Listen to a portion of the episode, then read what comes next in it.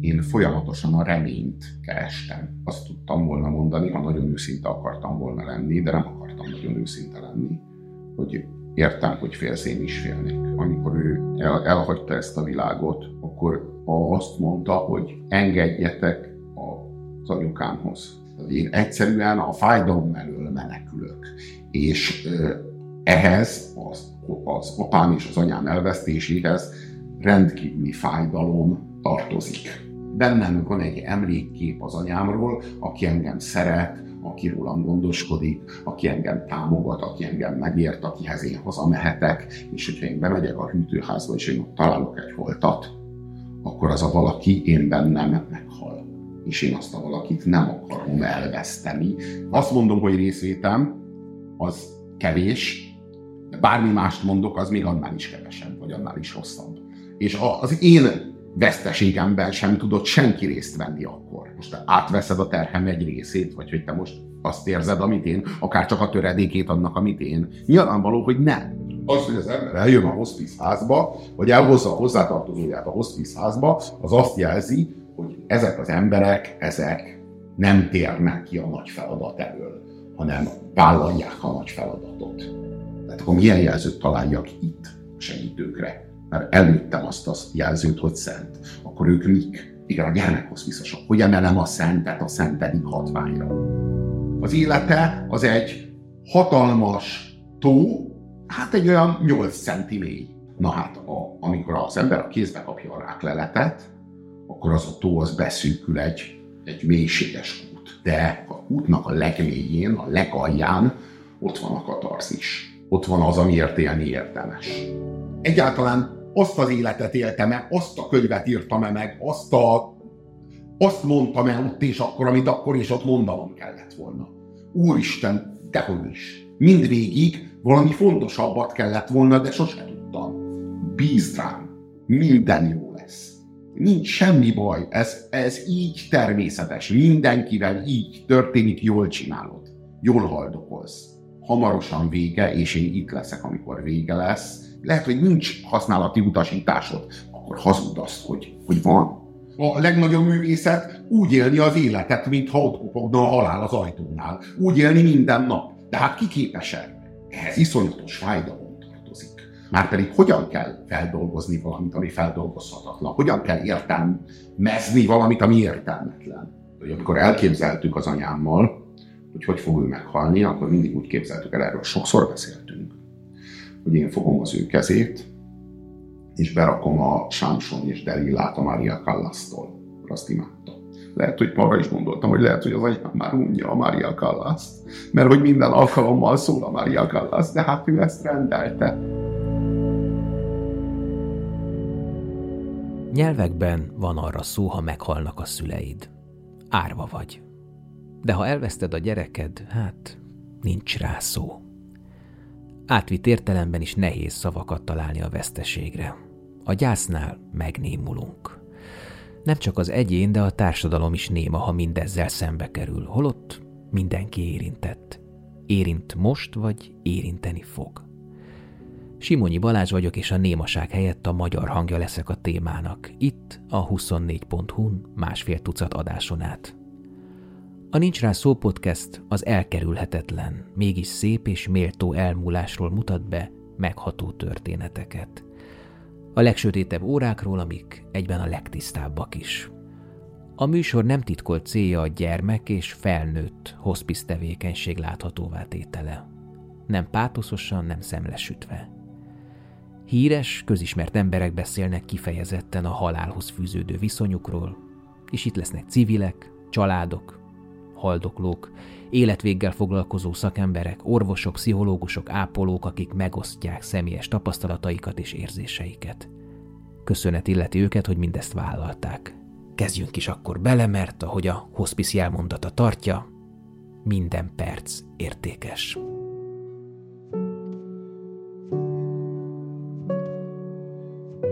Sok mindenről beszél, és sok mindent beszélnek róla. Puzsér Róbert hangban, képben, betűvel, érvel, elemez, kritizál, felmutat, kifordít, felkavar, megoszt és kioszt. Műsorkészítő, ítész, média személyiség, publicista, hosszú a sor. De mindenről nem lesz szó. Egy másik oldaláról ismerhetjük meg, ahogy elmeséli szülei halálának körülményeit és a rávonatkozó konzekvenciákat. Törékenynek, sebezhetőnek, belátónak. Ez egy tőle merőben szokatlan, szordinos hangnem, amelyben fölbukkannak kérdőjelek, önvádak, félelmek. Saját bevallása szerint elméletben jól modellezi a halállal kapcsolatos dolgokat, de a gyakorlatban csődöt mond. Az egész műsort egy érdekes paradoxon lengi be.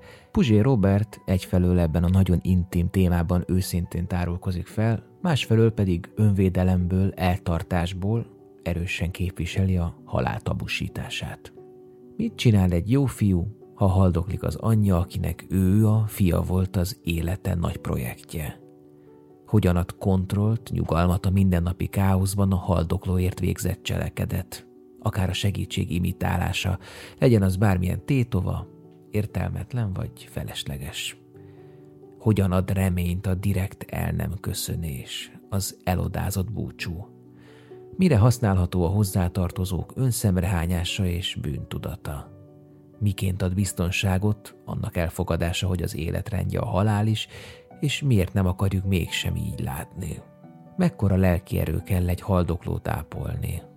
És miért? Persze nem csoda, hogy kiszervezzük ezt a feladatot másokra. Mennyiben tabu képző a halálfélelem, a haldoklás félelem és a fájdalom?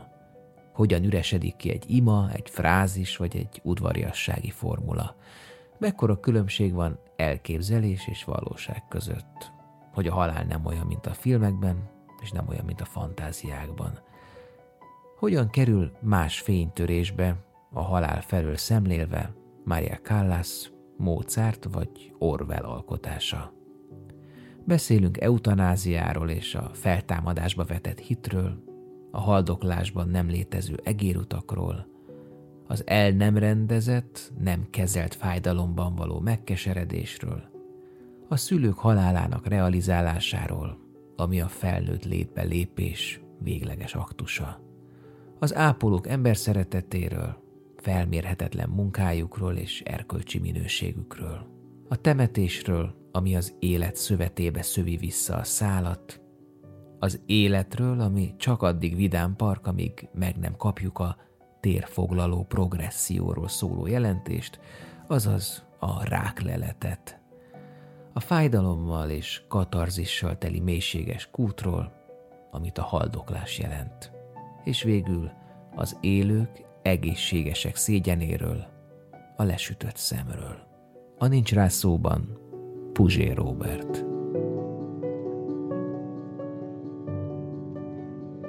Robi, sok témával foglalkozol, sok téma kerül mindig terítékre, van egy csomó, ami ott nálad fókuszban van. A halál hol áll? Eleget beszélsz róla? Én, én azt hiszem, hogy azért szoktam beszélni a halálról. Én azt hiszem, hogy legalábbis szeretném hinni, hogy én a kellő helyén kezelem. Úgy gondolom ezt el, hogy a halál ad az életnek igazságot.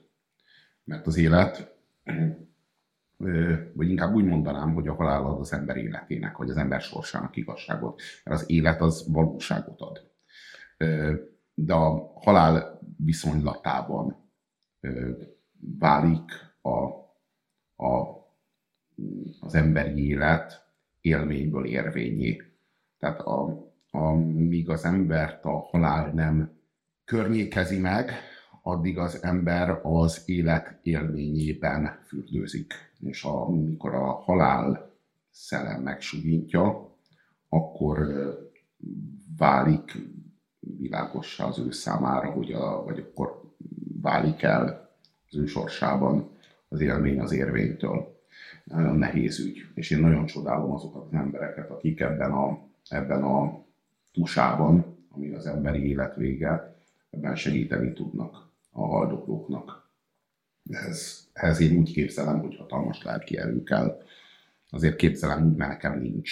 És, és felismerem azt, ami belőlem hiányzik, és, és hát mondom, nagy csodálatot érzek azok iránt, akik képesek ebben a ebben a dologban úgymond segítőkezet nyújtani. Amikor azt mondod, hogy lelki erő, akkor mit értesz alatt? A türelmet, empátiát, fizikai tevékenységet? Nem, nem, nem. Az iszonyattól való borzadásnak a visszafolytásának a képességét. Tehát, hogy egyszerűen én borzadok az iszonyattól.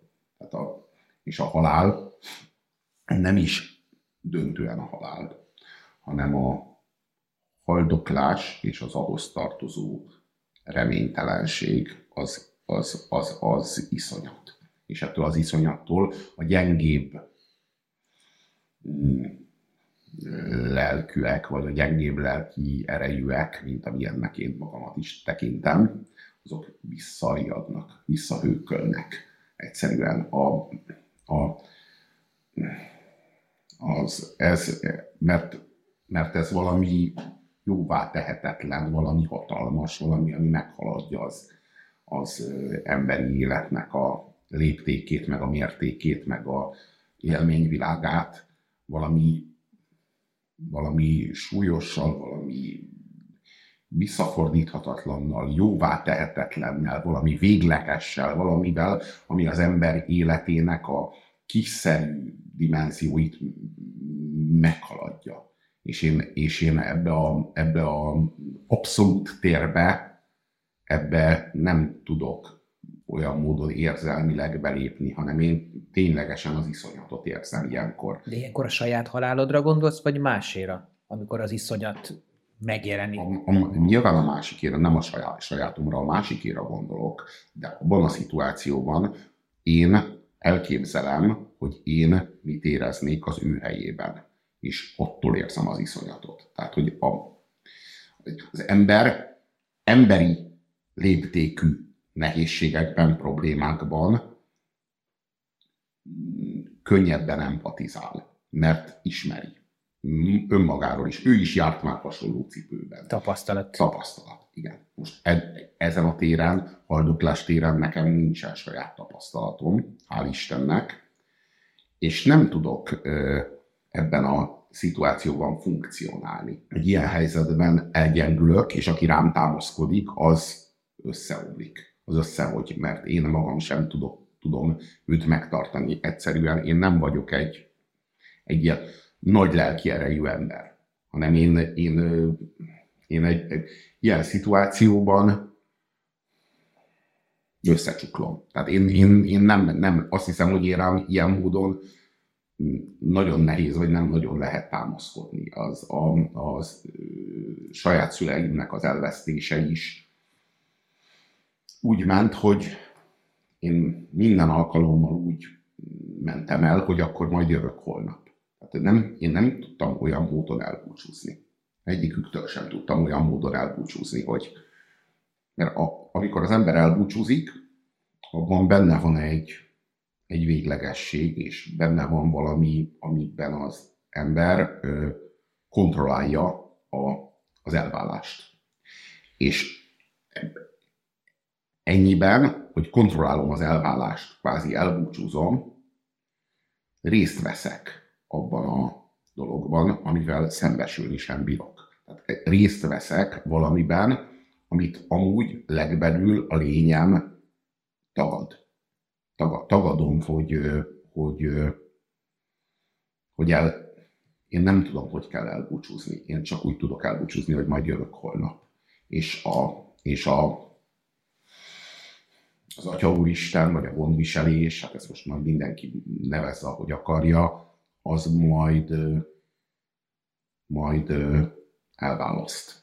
De, de én, nem tudom, én nem tudom ezt a dolgot kontrollálni, én nem tudom a kezemben tartani a, folyamatosan ennek a, ennek a kormánykerekét, és azt mondani, hogy te most mész jobbra, én megyek balra, szép volt, csodálatos volt, köszönök mindent, és akkor majd várj rám, majd jövök. De te most nagyon a végén vagy, tehát még ott onnan indult el, hogy nem lehet rá támaszkodni, hmm. tehát, tehát a búcsúzás az csak egy része ennek. Tehát például a szüleid nem tudtak rá támaszkodni, nem engedted, amikor ők az élet végén voltak. Elutasítottak pont az iszonyat miatt? Ja, nem, nem, nem, nem. Arról szó nincs, hogy elutasítottam volna, de én, én folyamatosan a reményt kerestem. Akkor is, amikor már, már, már nem volt mivel reménykedni. Én akkor is még remélni akartam. Nem voltam képes felnőni a helyzet hatalmasságához. Mert az, hogy elvesztem az anyámat, meg elvesztem az apámat, és én itt maradok nélkülük, ez a helyzet hatalmas, túl hatalmas ahhoz, hogy én elbírjam. Az, hogy én bent vagyok a beteg apámnál, vagy a beteg anyámnál a kórházban, akkor viszek nekik ezt, vagy azt, akkor beszélek nekik erről, vagy arról, és akkor úgy vágunk el, hogy majd holnap jövök. Ez nem olyan hatalmas. Ez a helyzet, ez kezelhető mértékű. Ez a helyzet, ez kicsiny, és a kicsinységében emberi léptékű. Az a helyzet, amikor, amikor szembe kell nézni azzal, ami történik, és fel kell nőni hozzá, az meghaladja az én számomra, az én szememben, meghaladja ennek az emberi léptékűségnek a, a kereteit. Ott, ott az embernek önmaga fölé kell emelkednie. Persze természetesen ez is egy emberi helyzet. De az én számomra, az én életemben, az én sorsomban ez egy, ez egy emberinél nagyobb helyzet, amihez én, én nem, nem, nem tudok fel, nem, legalábbis azt érzem, hogy nem tudok felnőni. És az egyikből nem tudtál tanulni? Gondolom nem egyszerre következett nem, be. Nem egyszerre következett be. Nem tudtam. És ehhez tartozik például az is, hogy amikor az, az apám meghalt, akkor én nem mentem be a, a, a hűtőházba megnézni őt. És amikor az anyám meghalt, akkor már ahhoz képest eltelt tizenhárom év. Tehát tizenhárom évvel később vesztettem el az anyámat, és ő hozzá se mentem be. Egyszerűen nem akartam magamra venni a, azt a nagyon kézzelfogható tudását annak, hogy ő már nincs. Nem akartam egyszerűen. Úgy akartam gondolni rá, hogy ő az örök helyen van, és nem úgy akartam gondolni rá, hogy ő a hűtőházban van. Úgy akartam gondolni rá, hogy ő az időtlenben van. Egyszer azt mondtad erről, hogy ez nagyon tetszett, és ez nekem kicsit pozitívabb kicsengésű, mint amit eddig mondtál, hogy a halál az ember sorsát az örök létbe foglalja, az örök helyre csatornázza az emberi sorsot. Igen, elméletben nagyon jól föl tudom mérni, vagy modellezni tudom azt, ami történik. A gyakorlattal van a gond. Tehát amikor az emberrel, vele magával történik ez a, ez a dolog, és nem tud a dologra kívülről rátekinteni, úgy, mint egy jelenségre. Tehát a, a jelenséget magát én értem, de amikor a jelenség ö, sorsá válik, ö, végzetté válik, személyessé válik, az én anyámról van szó, az én árvaságomról van szó, az én veszteségemről van szó, azt nem tudom egyszerűen kezelni, nem tudom elkönyvelni, hanem, hanem azt mondom, hogy majd holnap jövök, mit hozzak, és akkor van valami dolgom, amit tehetek. Vittem be anyám, anyámhoz mindenféle természetgyógyászokat, akik... Ez is a remény része? Igen, igen, igen. Komolyan valami... gondoltad? Én azt hiszem, hogy, hogy az, hogy egy, egy ember ne higgyen a természetgyógyászatban, vagy ne higgyen a természetgyógyászoknak, vagy a vajákolást látva röhögjön, vagy, vagy rálegyintsen, ez az egészséges embereknek, meg az érzelmi biztonságban lévő embereknek a luxusa, akik kívülről rá tudnak nézni a jelenségre, és azt tudják mondani, hogy ó, hát ez kamu, hát ez nevetséges, vagy ez, ez, ez, ez, ez, ez szélhámosság. De az az ember, aki igazán nagy bajban van, mert az életéért küzd, vagy a hozzátartozójának az életéért küzd, az nem engedheti meg magának, hogy az, ilyes, hogy az ilyesmire olyan fölényesen rálegyintsen. Bele kell kapaszkodni mindenbe, ami adódik, legfeljebb nem tart meg, de addig is, amíg belekapaszkodom, a cselekvésben nyerek némi biztonságot. A cselekvésben a tehetetlenség a legelviselhetetlenebb, és az a tény, hogy én természetgyógyászokat vittem anyámhoz, akikhez el, el kellett menni a természetgyógyászhoz, az beült az autóba, én elvittem anyámhoz a, a, a tüdőszanatóriumba, oda a, a, a Budakeszi? Igen, Budakeszi, igen, de abba a tüdőklinikára, akkor ott azok megvajákolták anyámat, nem tudom én, energiát adtak neki, vagy mit csináltak, aztán őket onnan szépen hazavittem, és ez, ez, ez alatt én folyamatosan tehettem valamit az anyámért. Talán nem ö, hat, talán nem kapott energiát, vagy az egész egy, egy szélhámosság, de ott és akkor én abban a cselekvésben nyertem egy bizonyos fokú biztonságot, meg nyertem egy... Szóval, hogy itt, ebben az az iszonyat, hogy az embernek akkor is bűntudatlan van, ha nem, nem követett el semmit. Mert nem tudja megmenteni az anyját. Nem tudja megmenteni az apját. És, és ez, ez pusztító.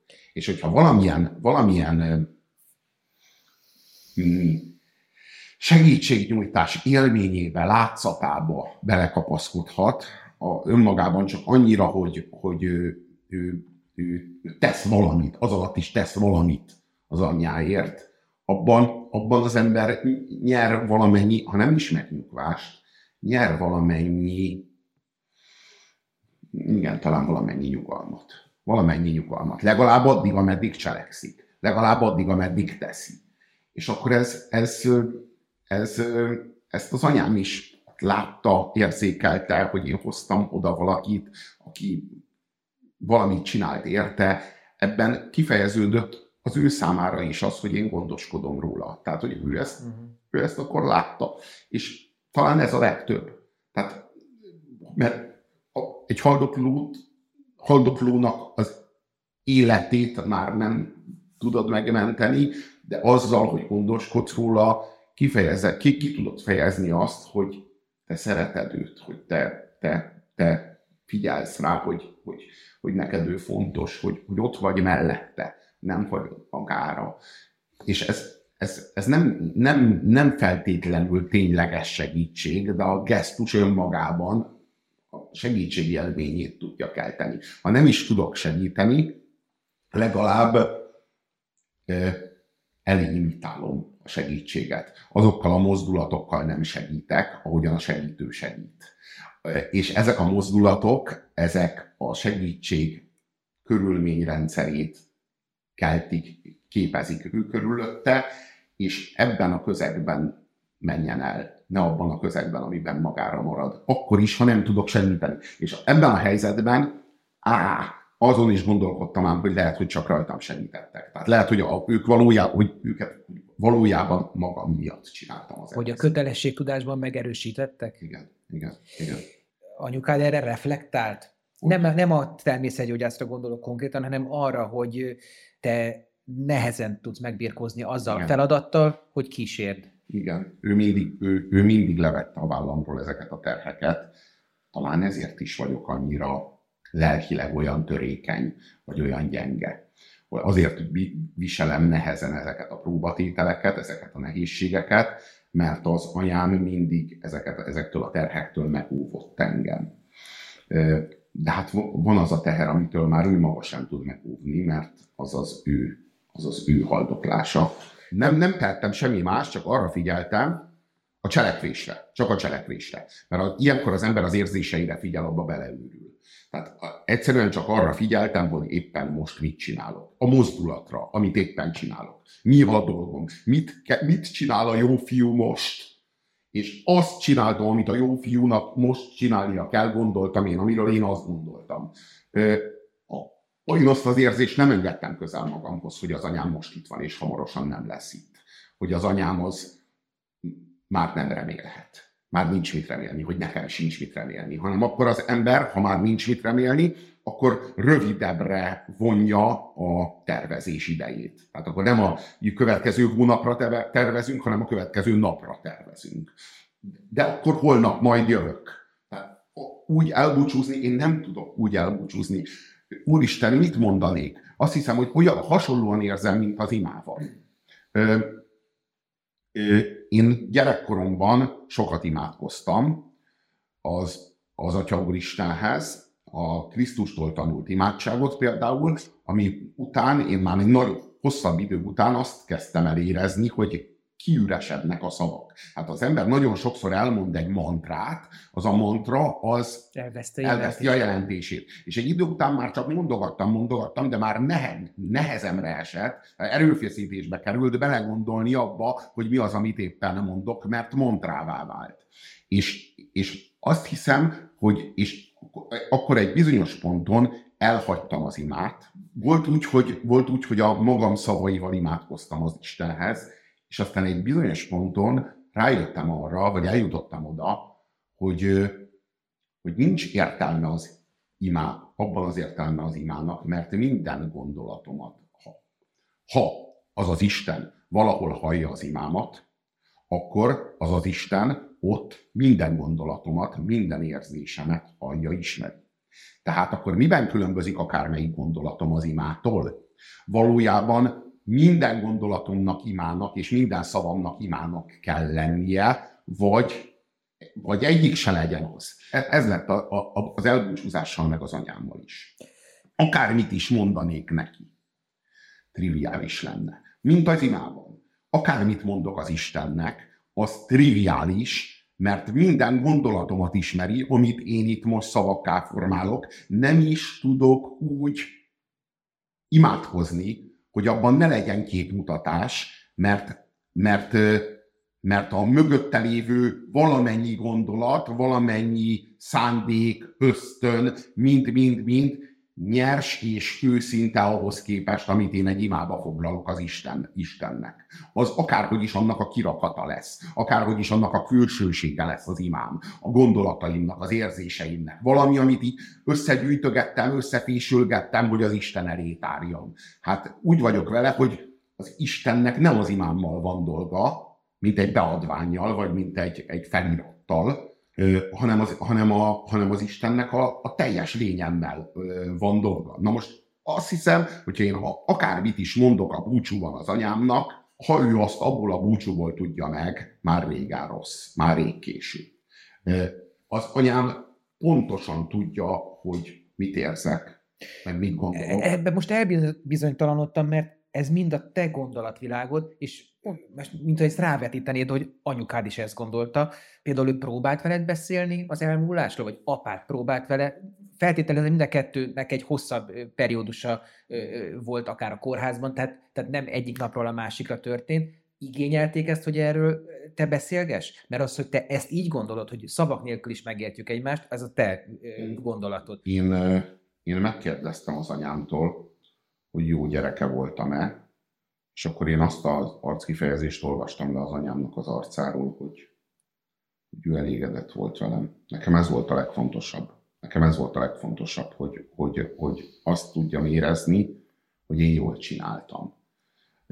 Ez szörnyű, mert ez valami bizonyos értelemben egy önzés. Mert most itt és most ennek a szituációnak nem, a, nem rólam kéne szólnia, hanem az anyámról kéne szólnia. De ehhez az anyámat, meg az anyámmal való kapcsolatomat kell ismerni. Az az igazság, hogy semmi nem szólt az anyámról, és csak az anyámról, hanem ami az anyámról szólt, az rólam szólt, és mindig rólam szólt, mert az anyám az, az, az, az anyámnak én voltam az élete nagy projektje.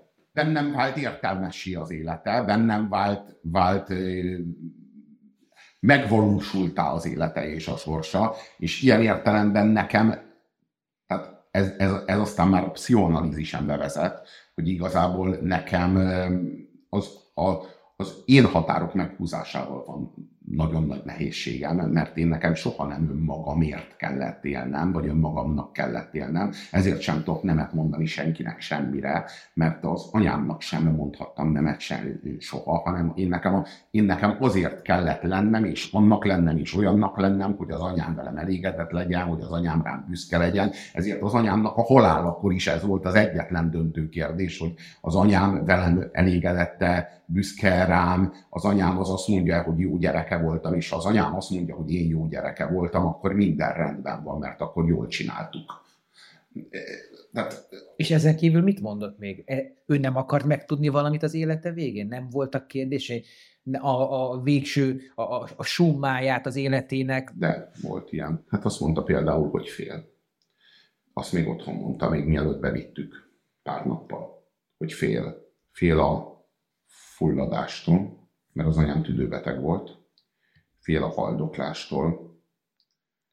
Ezekre nem tudtam mit mondani, csak megfogtam a kezét. Én erre nem tudok mit mondani, hogy fél. Azt tudtam volna mondani, ha nagyon őszinte akartam volna lenni, de nem akartam nagyon őszinte lenni, hogy értem, hogy félsz, én is félnék. Hát most az ilyet az ember nem mond. Hát, e, e, Tudtad, hogy beviszed és többet nem megy haza? Igen. Igen. Az, azért, mert az anyám, ö, ö, az anyám nagy cé o pé dé-je volt, és már háromszor volt korábban lélegeztetőgépen, és mind a háromszor sikerült leimádkoznom a gépről, és újra hazavinnem. És ö, a lelkem mélyén tudtam, hogy ez a negyedik alkalom, ez az utolsó lesz. Mert már a harmadik alkalom után kint keservesen tudtuk leimádkozni a lélegeztetőgépről és hazavinni. Tehát egyszerűen elfogytak a tartalékkal. Miért fontos hazavinni? Hogyha te nem szereted, vagy nem, nem is nem szereted, hanem nem, nem tudsz ápolni, nem, nem tudod ezt a terhet magadra venni. Az, az, az, a szimbolikus is, hogy, hogy hazavin, hazavisszük, meg az, hogy én nem tudom ápolni, azért rengetegféle módon tudok róla gondoskodni. Tehát azért én, én, én, én az, hogy az a tény, hogy ő hazamegy, az, abban az fejeződik ki, hogy nyertünk időt, hogy nyertünk életet, hogy esetleg lesz még egy közös karácsony, hogy esetleg lesz még egy közös szülőnap. Ez kinek volt fontosabb? Nekem. De szerintem neki is. Én azért azt gondolom, hogy neki is. Mert voltak olyan pillanatok, hogy, hogy azt mondta, hogy, hogy ő most már, szóval, hogy annyira fulladt már, hogy azt mondta, hogy ő most már nem akar tovább szenvedni. Szóval volt ilyen is. De én ezt nem akartam hallani, természetesen. És apád miben halt meg? Apám, apám a, apámnak vaszkuláris demenciája volt, de végül tüdőgyulladásban. Tehát, uh-huh. tehát ő, ő, ő, ő, ő neki az, a, az agysejtjei haltak el. Igen, de, de szóval, hogy az ő elvesztésében ott volt mellettem az anyám. Az anyám elvesztésében meg, meg már az valahogy kétségbeejtő volt. És, és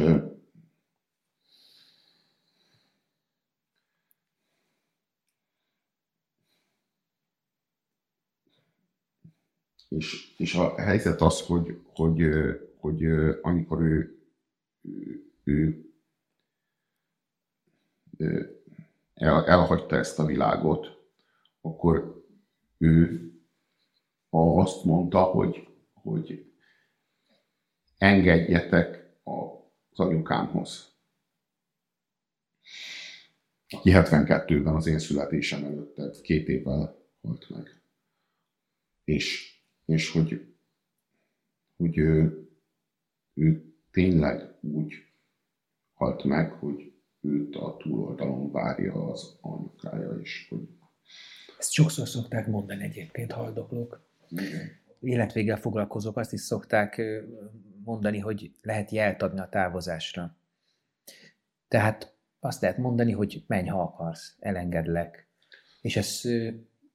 elég sok esetben működik. Tehát amikor úgy búcsúznak el, hogy holnap visszajövök, bejövök, ápollak, de ha úgy ezen menned kell, menj. Ez a te életed, halálod. A, az az a, a anyám anyja, az így haldoklott, és már mindenki elengedte őt, de az anyám nem bírta elengedni őt, és még egy éjszakán keresztül bent volt nála, és fogta a kezét, és, és, és marasztalta, és aztán az anyám úgy mesélte ezt el, hogy amikor azt mondta, hogy menj anyukám, nyugodj békében anyukám, akkor a, abban a pillanatban az anyu kilehelte a lelkét. Na hát én erre nem voltam képes. Én erre nem voltam, én nem voltam képes ezt mondani. De még ha ezt is mondtam volna, ez ott nem tudott volna így történni. Anyám lélegeztetőgépen volt. Tehát anyámat életben tartotta a gép. Tehát én, én még ha ezt így mondtam is volna neki, én nem... Tehát ahhoz is kell ám egy lelki erő, hogy az ember ezt bírja mondani. Én meg még kapaszkodtam az élet roncsába. Még, még túl hatalmas a halál. Egyszerűen én visszahőkölök, amikor, amikor szembesülök vele. Egyszerűen túl hatalmas. Ahogyan túl hatalmas az igazság a valósághoz képest. Az igazság óriási, és az embert agyonnyomja a súlyával. A valóság érzékletes, és az ember ö, úgy el van benne. Én a, én a valóság keretrendszerében tudok működni, és az anyámat, aki az igazságba távozna, és az, a lénye, meg a léte, meg a jelenléte egyre több igazságot és egyre kevesebb valóságot képez és hordoz. Én minduntalan vissza akarom rángatni, akár csak az illúzióvilág szintjén a valóságba, az igazságból. A, én úgy gondolom, hogy akik az örök helyre távoznak, azok az igazságba vesznek, vagy olvadnak, vagy lényegülnek. És, és az én számomra ez a szféra, ez félelmetes, rettenetes, mert változatlan, változtathatatlan, hatalmas és, és nem emberi léptékű, hanem ez isteni léptékű. És én ehhez a, én ehhez a dologhoz egyszerűen, én ehhez az entitáshoz, hogy halál, egyszerűen nem tudok a maga természetességével viszonyulni. Azok, akik ebben ezzel élnek, vagy ezzel közvetlenebb kapcsolatba kerülnek, azok olyan természetes módon tudnak a dologhoz viszonyulni. Én meg, én meg gyönge vagyok, mint egy nátszál, és eltörök ennek a, ennek a súlya alatt. Ezért én, én, én, én, én, én, ezek, én, én a véglegesség és a visszafordíthatatlanság képzetétől úgy, úgymond visszahőkölök, és ezért nem is akartam látni az apámat, se az apámat, se az anyámat holtan. Mert abban a pillanatban, abban a szituációban ott meghalt volna bennem a gyerek, és lehet, hogy megszületett volna a felnőtt, de én úgy tűnik, hogy féltem ettől. Én úgy tűnik, hogy nem akartam ezt a, ezt a gyermeként elveszteni, mert rettegtem attól a fájdalomtól, amivel a felnőttnek majd élnie kell. Úgyhogy megőriztem magamban ezt a gyermeki kedélyt, ami nyilván együtt jár azzal, hogy az ember nem válik igazán komolyá, felnőtté, felelősségtudatossá, de együtt jár azzal is, hogy az embernek nem kell az, az ehhez tartozó iszonyatos terhet a vállára vennie. De egy gyerek is valamikor, legalább kiskamasz korában már realizálja azt, hogy az életnek van vége, rájön arra, hogy halandó.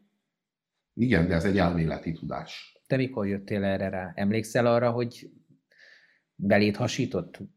Arra emlékszem, hogy meghalt a dadám, és akkor a dadámnak ki voltunk a temetésén, a temetőben, és akkor, a, akkor a, a, abban a, az ott egy az ott egy ilyen súlyos pillanat volt, amikor valamit megsejtettem ebből, hogy ennek a dolognak, ennek a, ennek a történetnek egy bizonyos ponton vége van. Nem tudok úgy hozzáállni, pedig úgy kéne, tudom, hogy az a bölcsesség, hogy ez a rendje, ez az életrendje.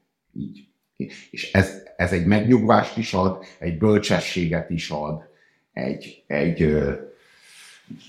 Egy, egy biztonságot, egy belső biztonságot ad, hogy az ember tudja, hogy az életnek ez a rendje. De én egyszerűen nem tudom ezt így látni. Tehát, hogy amikor elképzeltük az anyámmal, hogy hogy fog ő meghalni, akkor mindig úgy képzeltük el, erről sokszor beszéltünk, hogy én fogom az ő kezét, és berakom a Sámson és Delilát a Maria Callas-tól. Azt imádta. És én...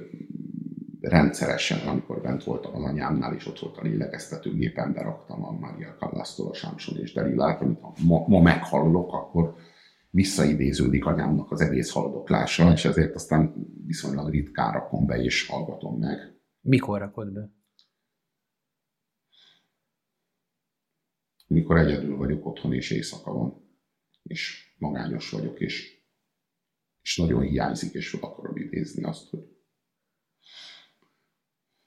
Szóval, hogy beraktam a Maria Callas-tól a, a, a, a Sámson és Delilát, és akkor azt lejátszottam neki, újra meg újra fogtam a kezét, de nem úgy volt, ahogyan elképzeltük. Nem úgy volt, ahogyan az ábrándjainkban, amikor beszélgettünk arról, hogy mindig úgy beszélgettünk arról, hogy én fogjam az ő kezét, rakjam be a Sámson és Delilát a Maria Callas-tól, és akkor ő látja az ő gyönyörű nagyfiát, ahogy fogja a kezét, és akkor ő olyan boldogan, hogy szépen átlép az anyuhoz. nem volt benne semmi ilyesmi. Tehát nem volt benne semmi ilyen, ilyen, ilyen boldog, nyugodt, biztonságos érzés, hogy jól csináltam, fölneveltem a fiamat, a fiam itt van mellettem, szeret engem, fogja a kezemet, elhozta nekem ezt a csodálatos zenét, amit hallok, és akkor ennek a csodálatos zenének a dallamára én most átlépek. Persze berendeztem a körülményeket pont olyanra, ahogyan az anyámmal beszéltük, de, de, de a mi ábrándvilágunkban ez egy ez valami, valami szépség, amihez mi ketten, akik a valóságból jövünk, ennek a hatalmas igazságához itt és most felnövünk. Nem, de szerintem nem tudtunk úgy felnőni hozzá. Nem, nem volt a dolog olyan megnyugtató, és olyan, és természetesen nem egy ilyen alkalom volt, hogy én leültem az ágya mellé, fogtam a kezét, és szólt a Maria Callas, mert én nem tudtam, melyik az utolsó alkalom. Én nem tudtam, hogy mikor búcsúzunk végleg. Ezért volt vagy, nem tudom én, tizenöt ilyen alkalom vagy, de az is lehet, hogy huszonöt ilyen alkalom, hogy én beraktam a Maria Callas-t, fogtam a kezét, és lehet, hogy maga is gondoltam, hogy lehet, hogy az anyám már unja a Maria Callas-t, mert hogy minden alkalommal szól a Maria Callas, de hát ő ezt rendelte. Hát nehéz ügy.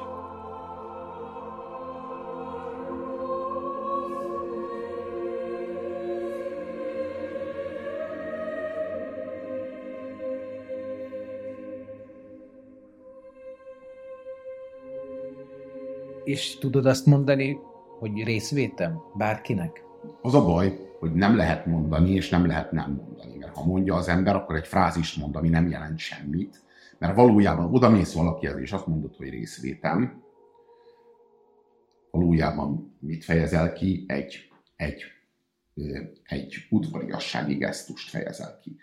Tudod, hogy ebben a helyzetben, ahogyan nem tudom én, templomban az ember leveszi a kalapot, zsinagógában meg fölteszi, ahogyan az ember a, nem tudom én, a, megérkezik, akkor köszön, ha kinyitják az ajtót, akkor a hölgyet előre engedi. Vannak ezek, a, vannak ezek az illemszabályok, amiket az ember ismer, és akkor ezeket betartja. És ilyen az, amikor valakinek vesztesége van, és az ember ebben a veszteségben ő, őt köszönti, akkor azt mondja, hogy részvétem. Vagy, tehát hogy ez, ez, egy, ez egy ilyen formula. A szándék, a jó szándékot fejezik ki valójában, csak a jó szándékot fejezik ki. Nem, nem vesz részt. Tehát ha igazán komolyan akarom a dolgot kezelni, nem mondhatom azt, hogy részvétem, mert nem veszek, nem veszek részt abban a gyászban. Legfeljebb emlékszem rá, milyen volt nekem, el tudom képzelni, hogy milyen lehet neked, nagyon sajnálom, hogy így jártál. Nagyjából ennyit tud az ember mondani. Ennél többet az ember őszintén nem mondhat, mert hogy részvétem, hát nincs részvét benne. És az én veszteségemben sem tudott senki részt venni akkor. Oda jött, azt mondta, hogy részvétem, de én azt nem úgy kezeltem, hogy akkor te most részt veszel az én gyászomban, most te átveszed a terhem egy részét, vagy hogy te most azt érzed, amit én, akár csak a töredékét annak, amit én. Nyilvánvaló, hogy nem, hanem a helyén kezeltem a dolgot, azt mondja, hogy részvétem, ez azt jelenti, hogy ő érti ezt a helyzetet, hogy én most elvesztettem az anyámat, és kifejezésre juttatja az, az együttérzését. És ha kell segíteni. Igen, az akkor... együttérzését. Igen, kifejezésre. Na, nagyjából, nagyjából ennyit fejez ki az, hogy részvétem. De ha az ember nem azt mondja, hogy részvétem, hanem valami más kitalál a helyére, valójában azzal csak azt fejezi ki, hogy ő most ebben a szituációban, amiben le kéne sütnie a szemét, és meg kéne nézni, hogy bekötötte a cipőfűzőjét, mert az a helyes egy ilyen szituációban, ő ott most szellemeskedik. Vagy ő ott most kreatív akar lenni, aminek rohadtul nincs ott a helye. Tehát azt mondom, hogy részvétem, az kevés, de bármi mást mondok, az még annál is kevesebb, vagy annál is rosszabb. Tehát ilyen szituációban az ember a legtöbb, amit tehet, az az, hogy hallgat, lesüti a szemét, és kicsit elszégyeli magát a saját dolgaiért, mert a, itt van ez a hatalmas halál, ami ott tornyosul előtte, és akkor az ember belegondol abba, hogy milyen csipcsú hülyeségei vannak, és a nap mint nap ezeket a, ezeket a hülye bosszúságait, meg hülye elintézni valóit hajtja, míg valóságosak és kicsinyesek ehhez a hatalmas érvényhez képest, ami a halál, ami itt most ennek az embernek a halála. Hát tulajdonképpen a halálhoz képest minden eltörpül. És az ember ilyenkor elszégyelli magát a kicsinségében, a, a, a kis, kiszerűségében, az egész életének, az egész sorsának a pitiánerségében, a hatalmas halálárnyékában egyszerűen. És az ember érez egy kicsi szégyent. Egy kicsi szégyent, mert a valósága az igazsághoz képest filléres és ócska. ócska. És az ember ilyen értelemben az egész életének a, a minden, minden kis mozzanatát filléres ócskaságnak érzi. Úgy érzi, mint egy bóvli, mint valami az ócska piacon. Mihez képest? A hatalmas Notre Dame katedrálishoz képest, mondjuk. Egy, fillér, egy filléres bóvli az ócska piacon. Ez az élet a halálhoz képest. Az élet dolgai a halál nagy dolgához képest. És az ember ilyenkor érez egy kis szégyent. És tulajdonképpen nem azt fejez ki, akármit is, hogy, hogy részvétem. Mert ez egy formula. Nem az, ahogyan az ember azt mondja, hogy részvétem. Azt mondja az ember, mondjuk mondhatja azt is, hogy nagyon sajnálom. Nagyjából hasonló az, amit kifejez a dolog. De hogy itt már igazából csak, csak az van, ahogyan a dolgot mondod, amit le lehet olvasni a lényedről, meg a viselkedésedről.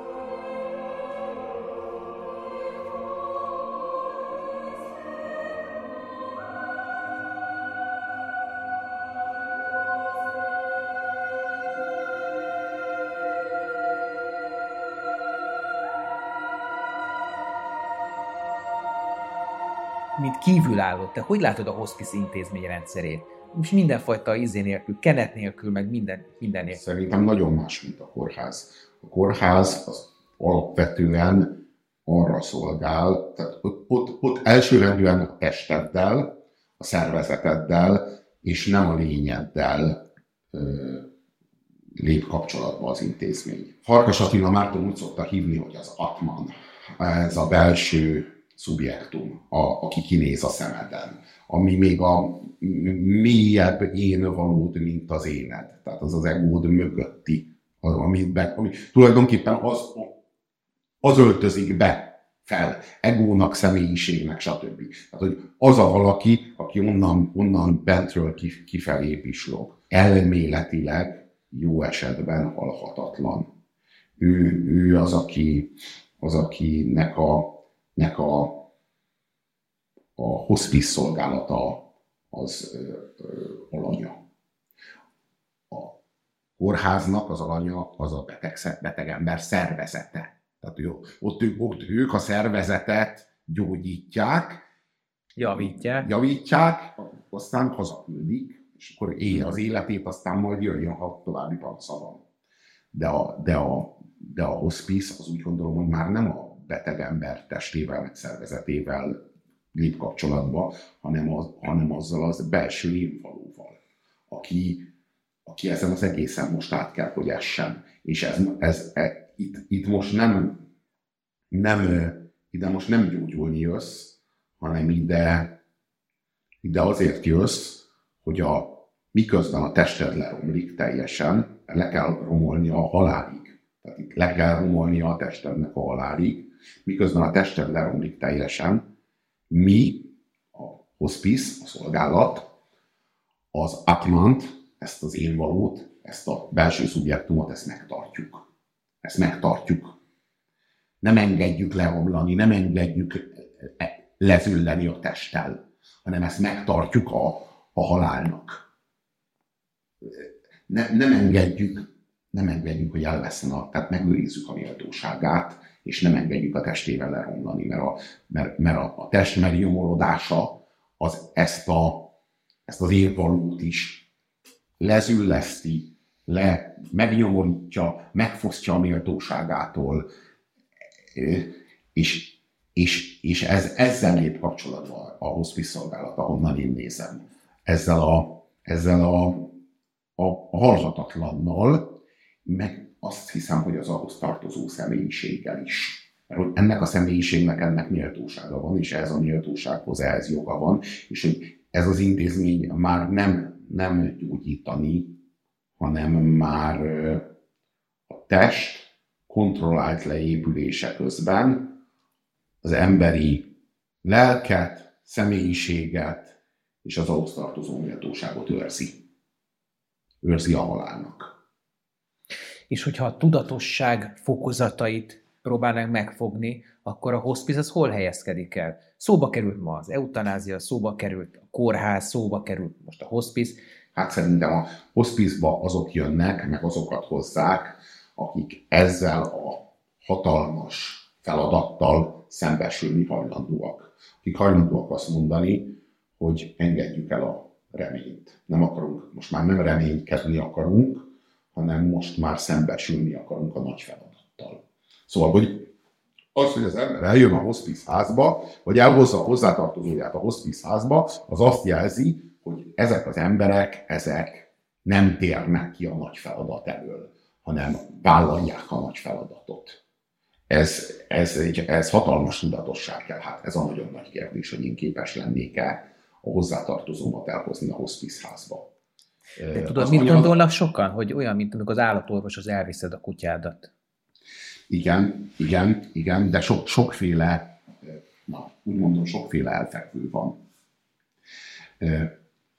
A, van olyan elfekvő, hova nem, visz, nem viszed el a hozzátartozódat, de nyilvánvalóan van olyan, ahol, olyan, ahol meg ahol meg, ahol meg direkt elviszed, mert úgy gondolod, hogy ott, ott jó dolga van, vagy hogy ott, ott, ott méltó módon tudják őt átvezetni.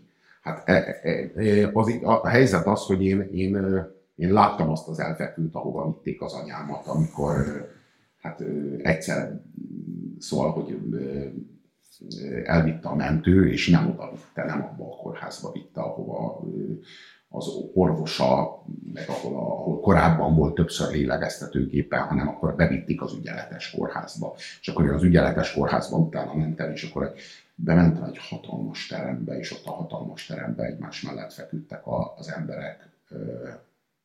Szóval iszonyatos volt. Szóval iszonyatos volt. És én onnan kihoztam, és elvittem a, a, a, a, a Budakeszire. És, a, és a, aztán ott végül ott halt meg az anyám. A meghalásra szolgáló helyeknek nagyon nem mindegyike ám olyan barátságos, mint ez. Tehát, az, az, attól tartok, hogy tíz emberből kilenc nem ilyen biztonságos és meleg és, és, és segítőkész helyre távozik meghalni, hanem valahova, ahol ott hagyják. És ez még eszembe jutott. Talán a, a morfium nem csak a fájdalmat csillapítja. Talán ezt a halálfélelmet is. Talán. Legalábbis az anyám orvosa ezt mondta. Az anyám a végén már kapott morfiumot. És az anyám orvosa azt mondta, hogy ez sokat segít a betegeknek, nem csak a fájdalom, meg a rettenetes lélegeztetés elviselésében, hanem hogy ez nagyon sokat segít az embereknek abban a feladatban, ami az átkelés. Tehát, hogy azt mondta az anyám orvosa, hogy ő, ő, amikor megkapják ezt a morfiumot, akkor olyan derűsen vannak. És ez egy olyan vigasztaló jó érzés volt az én számomra, hogy abban az állapotban olyan, hogy mondjam, az ember nem, nem, nem a, a helyzetnek, nem a nem, nem, valahogy talán a morfium nem engedi közel az embert a dolog jóvá tehetetlenségéhez, vég, véglegességéhez, az egész, az egész dolognak a az iszonyatos drámájához, kiszolgáltatottságához, mert ez a dolog még akkor is kiszolgáltatott helyzet, hogyha az ember segítők veszik körül. Ez a morfium, mint segítő, nem csak a testi fájdalmat veszi el, hanem talán egyszerűen azt az érzést kelti, hogy minden nagyon rendben van. Tehát, hogy rendben van. Ez is a rendje, hogy meg az ember könnyebben elfogadja azt, amit amúgy nem tudna olyan könnyen elfogadni, talán könnyebben elfogadja abban az állapotban. Legalábbis az én számomra ez egy ilyen gondolati kapaszkodó, ami mindig eszembe jut, hogy a morfium, a morfium a segítő. Te hol zárod le a, a, az életet? Te hol gondolod, hogy vége van? A halállal? A temetéssel? Én úgy gondolom, hogy a fogantatással kezdődik az élet. És én úgy gondolom, hogy a halállal ér véget az élet. A temetés az valami, amit, amit a, ami a halálnak a külsősége. A halálból az, ami mindenkire tartozik. A halálnak rendezünk végül egy eseményt, egy rendezvényt. Az általában tartozik egy fogadás is, a tor, mi, ahol utána, nem tudom én, a, a fényképeket jó, jó, jó, esetben, jó esetben eszünk egy nagyot, iszunk egy nagyot, és arról beszélgetünk, hogy emlékszel, amikor azt mondta, hogy emlékszel, amikor azt csinálta, hogy emlékszel, amikor, és emlékszünk a halottunkra, és akkor tulajdonképpen... Elkezdjük életben tartani. Életben tartani, és átemeljük őt a, az élők közül a, az emlékek közé. Tehát a, a, az élő személyek közül az emlékek közé illesztjük. Tulajdonképpen ennek a kezdete az, de hogy tulajdonképpen a, a halál egy annyira intim dolog, ami elsőrendűen csak az Istenre, meg az emberre tartozik, másodrendűen a hozzátartozókra, meg az emberre tartozik, és akkor ezután jön a harmadrend, ahol már, a, már, már ki van az egész, elő, el, elő van vezetve mindenkinek, vagy akárkinek, aki viszonyulni tud, vagy akar hozzá, és akkor az a, az a temetés. Tehát tulajdonképpen a ahogyan az a egy férfi és egy nő nem a, az esküvőjével ö, válik egy párra, hanem ők egy párra válnak, aztán össze, összeházasodnak. A házasság az, vagy az esküvő, inkább így mondom, az esküvő az, ami az ő közösségükből mindenki másra tartozik. Ez az esküvő. Na itt meg az van, hogy ahogyan mondjuk a tejfakasztó az, ami a születésből mindenki másra tartozik. Uh-huh. És i- ilyen módon azt hiszem, hogy a halálból, ami, ami közösségi, ami társadalmi, amit, amit vissza, visszaszövünk az élet szövetébe, hogy ne üljön kifelé a szál, az, a, a, az, az történik meg a temetéssel. Tulajdonképpen a, a kilógó szálat vissza, visszaszőjük, visszavezetjük az élet szövetébe. De már emlékként. Már az örök. Már az örök ö, státuszában. Nem a változó státuszában. Hmm. Azért ünnepel a születésnapodat. Uh-huh, uh-huh, uh-huh. Igen, igen. Igen, és bizonyára ö, csodálatos azoknak az embereknek a hite, meg azoknak az embereknek a tudatállapota, akik ünnepelni tudnak az esküvőben, a, a temetésen. Tehát akik azt tudják mondani, hogy adjunk hálát, hogy ismertük. Emlékezzünk a sok boldog percre. És ők olyankor tényleg felszabadultságot és örömet éreznek. Az csodálatos lehet. Azt érzik, hogy ilyen egy beteljesült élet. Jól csinálta, végig csinálta, én is ilyet akarok.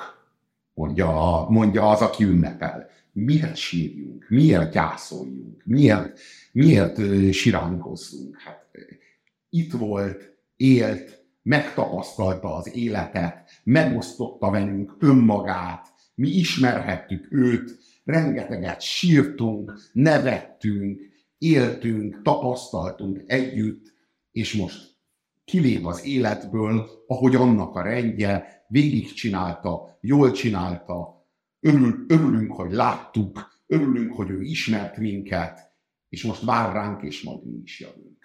És majd próbáljuk mi is ilyen jól csinálni. Minden jó, minden jó, akkor hát mi a rossz? Miért kell sírni?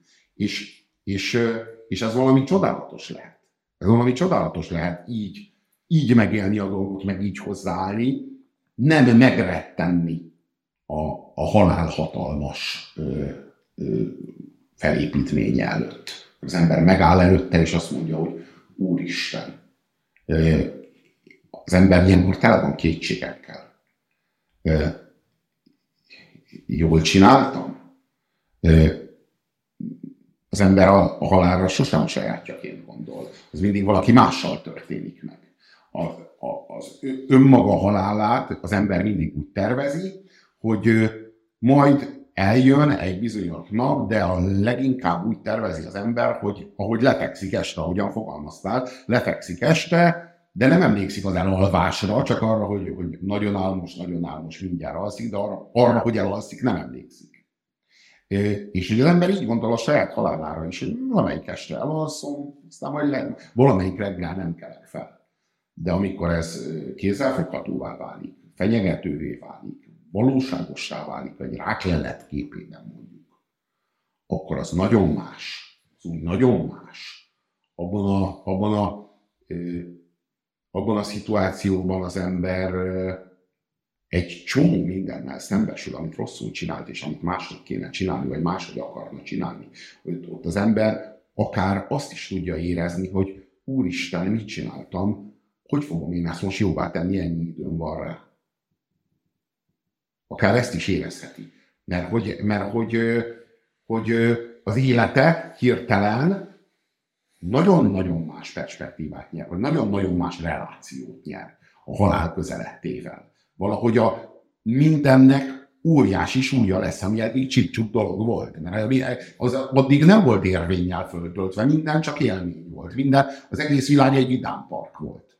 Abban a pillanatban, hogy az ember megkapja a rákletet, ez a vidámpark, itt már semmi sem önmagáért van. Itt már minden valamerre vezet, és amit az ember egész életében élt, és ahogy élt, az tulajdonképpen egy ilyen elvesztegetett élet, vagy egy ilyen, egy, egy, egy, egy nem kellő tudatossággal élt élet. Az ember azt hiszem, hogy a, hogy a halál biztos tudatában az ember érvényesebb életet tud élni, de az az élet fájdalmasabb. És ez a fájdalom, ez pedig félelmet. Tehát a halál határozza meg a leélt életünket? Hogy, hogy helyrehozhatatlan az az élet, amit leértünk, elronthatatlan az az élet, ö, meg nem esedett, vagy szemétdombra való? És ez csak a, a, egy, egy ráklelet megkapásával realizálódik bennünk, ezt akarod mondani? Igen, én azt gondolom, hogy igen, és azt gondolom, hogy például a, a hogy mondjam, az ember a, a, azon a repülőn, ami menetrend szerint repül, az ember valami hülyeséggel foglalkozik, valami hülye játékot játszik a telefonján, vagy valami hülyeséggel. De még hogyha egy jó könyvet olvas, az is egy hülyeség. Bármi mással is tölthetné az életét, azzal is csak eltelik az élet. De abban a pillanatban, hogy a repülő elkezd zuhanni, abban a pillanatban az a könyv a helyére kerül. Az egy hülyeség, onnantól kezdve. Az a játék, amivel addig játszott. Nem tud már vele játszani többé. Nem tud már vele játszani, mert az életének a továbbiakban, a zuhanó repülőn már nem az a funkciója, hogy valamivel eltöltse. Ott tényleges súlya lesz mindennek, és akkor ott az embert mindennek kísérti. Hogy bántam ezzel az emberrel? Hogy viselkedtem azzal az emberrel? Egyáltalán azt az életet éltem-e, azt a könyvet írtam-e meg, azt, a, azt mondtam el ott és akkor, amit akkor és ott mondanom kellett volna. Úristen, dehogy is. Úristen, az egész élet egy, azt hittem, hogy egy vidám park. Azt hittem, hogy csak arra való, hogy eltöltsem az idővel, és mondjuk jól érezzem magam. Dehogy is. Mindvégig valami fontosabbat kellett volna, de sose tudtam. Csak most tudom meg. És most mennyi időm van, amíg lezuhan a repülő? Néhány percem. Hogy fogom ezt helyrehozni? Az én számomra ez a... Tehát azt gondolom, hogy a, a, abban a pillanatban, hogy... hogy hogy a halál az kopogtat, abban a pillanatban az embernek az egész élete ö, új ö, értelmet nyer. Vagy, vagy elnyeri a maga értelem nélküliségét, ha nem volt, ha nem volt értelme. Most a legnagyobb művészet úgy élni az életet, mintha ott kopogna a halál az ajtónál. Úgy élni minden nap. De hát ki képes erre? Hát ki képes arra, hogy hogy akkora érvényt adjon az életének, mintha holnap meghalna. A halállal kell nyéseküdni. És még ha az ember képes is rá, hogy tud az ember ekkora fájdalommal élni, mert ehhez a, ehhez a komolysághoz, mert a halál komolyságot ad az életnek. El, eloszlatja azt a derűt, amit az ember a vidámparkban élvez. Ez, ezzel a komolysággal élni minden nap, ehhez iszonyatos fájdalom tartozik. A Mert, a, mert az emberi élet tele van drámával. De ennek a drámája igazán közel akkor kerül az emberhez, hogyha, hogyha közel a vég. Ezt, ezzel a drámával élni, kelni és feküdni. Ez, ez a, ehhez borzasztó fájdalom tartozik. Ki, ki bírja ezt a fájdalmat? Azt, mert mert ezt, ezt jelenteni az emberhez méltó élet. Hogy az ember minden nap úgy cselekszik, gondolkodik, beszél, él, mintha az a napja lenne az utolsó, mintha másnap föl sem kelhetne többé. A, a, biztos vagyok benne, hogy ha így élnék, vagy ha így kéne minden nap fölkelnem, hogy talán ez a napom az utolsó, nem ezeket mondanám, nem ezeket gondolnám, nem ezeket a könyveket írtam volna, amiket írtam, nem ilyen módon viselkednék, vagy bánnék a körülöttem lévő emberekkel, ahogy, hanem úgy abból igazabbul. Igazabbul. Biztos vagyok benne. De az ahhoz tartozó fájdalom persze nyilván megnelesíteni az embert, de elviselni. Úristen, belegondolni is rossz. Nem, hogy végigélni ezt. És szóval, hogy ezzel élni, nyilván iszonyat. De hát az ember a legtöbb, amit tehet, az az, hogy kondicionálja magát, emlékezteti magát. De vajon igazán közel tudja engedni magához ezt a gondolatot? Hogy, hogy én, is, én is halandó vagyok? Hogy talán már csak nem tudom, én öt éven van, nyolc éven van, tíz éven van, nem tudhatom. Közel merje az ember magához igazán engedni ezt a gondolatot? Mert ez a gondolat, ez, ez, ez eloszlatja a derűt. És az, az azért félelmetes, hogy az ember, mert ezt a drámát az ember magára engedi, lesznek elég önfelett percei ezután. Vissza, visszatérhet-e az önfeledtsége, mert az önfeledtség, a derű, az valójában a halhatatlanság illúziójából következik. Azért olyan önfelett az ember, azért tudja a, a valóságnak, a realitásnak a különböző objektumait, a vidám park játszótereként, a vidám parknak a, a, a, az élmény ö, ö, ö, szolgáltatásaiként kezelni, mert, a, mert az életében ö, ez, a, ez a súlyos dráma, ami a halállal jár, ez el van távolítva valahova, egy absztrakt helyre.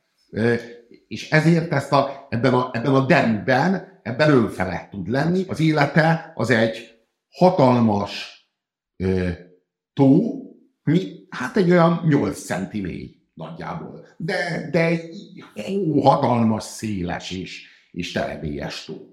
Na hát, a, amikor az ember a kézbe kapja a rákleletet, akkor az a tó az beszűkül, egy, egy kút lesz, és mélységes, mélységes kút. Ö, aminek a legeslegalján, annak a kútnak a legalján iszonyatos fájdalom leereszkedni bele, nyilván, de, de ami abba, amit az a kút felfog, az színműtig való, színműtig igazság, és, és legcsekélyebb mértékben valóság, mint a hatalmas terebélyes tó volt, és ott annak a kútnak a legmélyén, a legalján ott van a katarzis. Ott van az, amiért élni érdemes. Ebbe a kútba kell leereszkedni. De hát az iszonyatos fájdalom. Ebbe a kútba leereszkedni. Minden méter.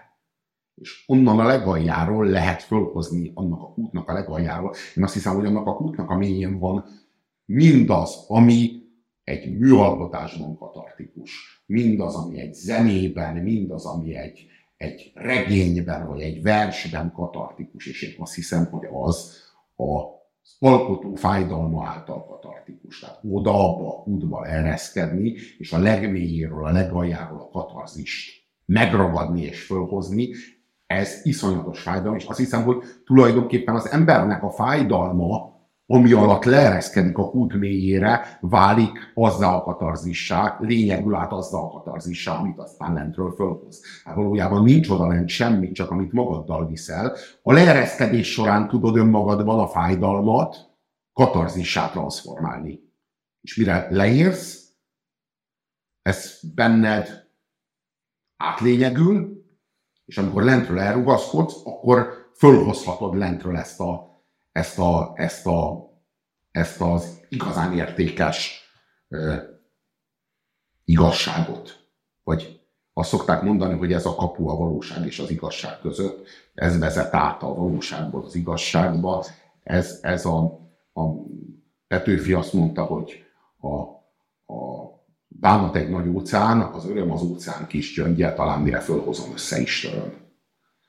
A, ez a gyöngy, ami odalent van, ez, ez, ez az, amit a, a Petőfi úgy fejezett ki, hogy boldogság, de hogy valójában ez a Ez az élet értelmének a, a veleje, a lényege, amiért az ember leereszkedik. Ez egy lehetőség? Mégiscsak? Igen, azt hiszem, hogy egy, igen, azt hiszem, hogy egy lehetőség. De egy lehetőség, amit a legkevésbé sem akarnál átélni. Nem akarnám átélni, de, de szóval, hogy azt hiszem, hogy az ember ezt a sorsától kapja. Szóval, hogy ezt az ember nem választhatja. Azt hiszem, hogy az embernek, az emberrel vagy elbánik a sorsa, és akkor Az a, az, a, az a sorsnak a büntetése, hogy elveszi tőle ezt a kedélyt, ezt a, ezt a derűs kedélyt, és megkapja helyette ezt a súlyos komolyságot és az ahhoz tartozó súlyos, érvényes, katartikus, igaz gyöngyöt, ő a Petőfi ír, vagy ha ezt az élete és a sorsának a rettenetes gyerekkora nem szállítja be, akkor majd beszállítja a halál végül. Csak az a kérdés, hogy az ember, amikor ennek a komolyságával szembesül, akkor van-e, van-e, van-e benne még uh, annyi, hogy ezt uh, átlényegítse, hogy ebből, ebből valamit kitermeljen. De én valamiért azt gondolom, hogy az igazsághoz, ahhoz nagy komolyság tartozik, a valósághoz, ahhoz meg az élmények, élmények sokfélesége. És persze a valósághoz is tartozhatnak könnyek, de azok a könnyek szentimentális könnyek, nem azok a könnyek, amik az igazsághoz tartoznak, nem azok, amik a halálhoz, meg a gyászhoz tartoznak, a visszafordíthatatlanhoz tartoznak, hanem az a, azok a, a, a, a gyermeki kedély visszacsapásai. Tehát a gyermeki kedély, aki gyermek, amelyik kölyök kutya lelkesedésével rohangál, és aztán természetesen pofára esik és beüti a fejét, akkor jönnek a krokodilkönnyek. Ezek nem azok a könnyek. Ezek tulajdonképpen a kedélyhez tartozó, a kedély ellenpontjai, vagy ellen ingerület, de nem gondolom, hogy ezek a, ezek a könnyek, ezek azok a könnyek lennének. Az ember ö, ö, komolysága, ami a gyászhoz tartozik, az olyan fájdalommal jár, amiből aztán nem, ami aztán nem csap át újra ebbe a kedélybe, hanem abban nyilván az ember tapasztal, nyilván az ember komolyodik, és azt hiszem, hogy az ember ebben élik.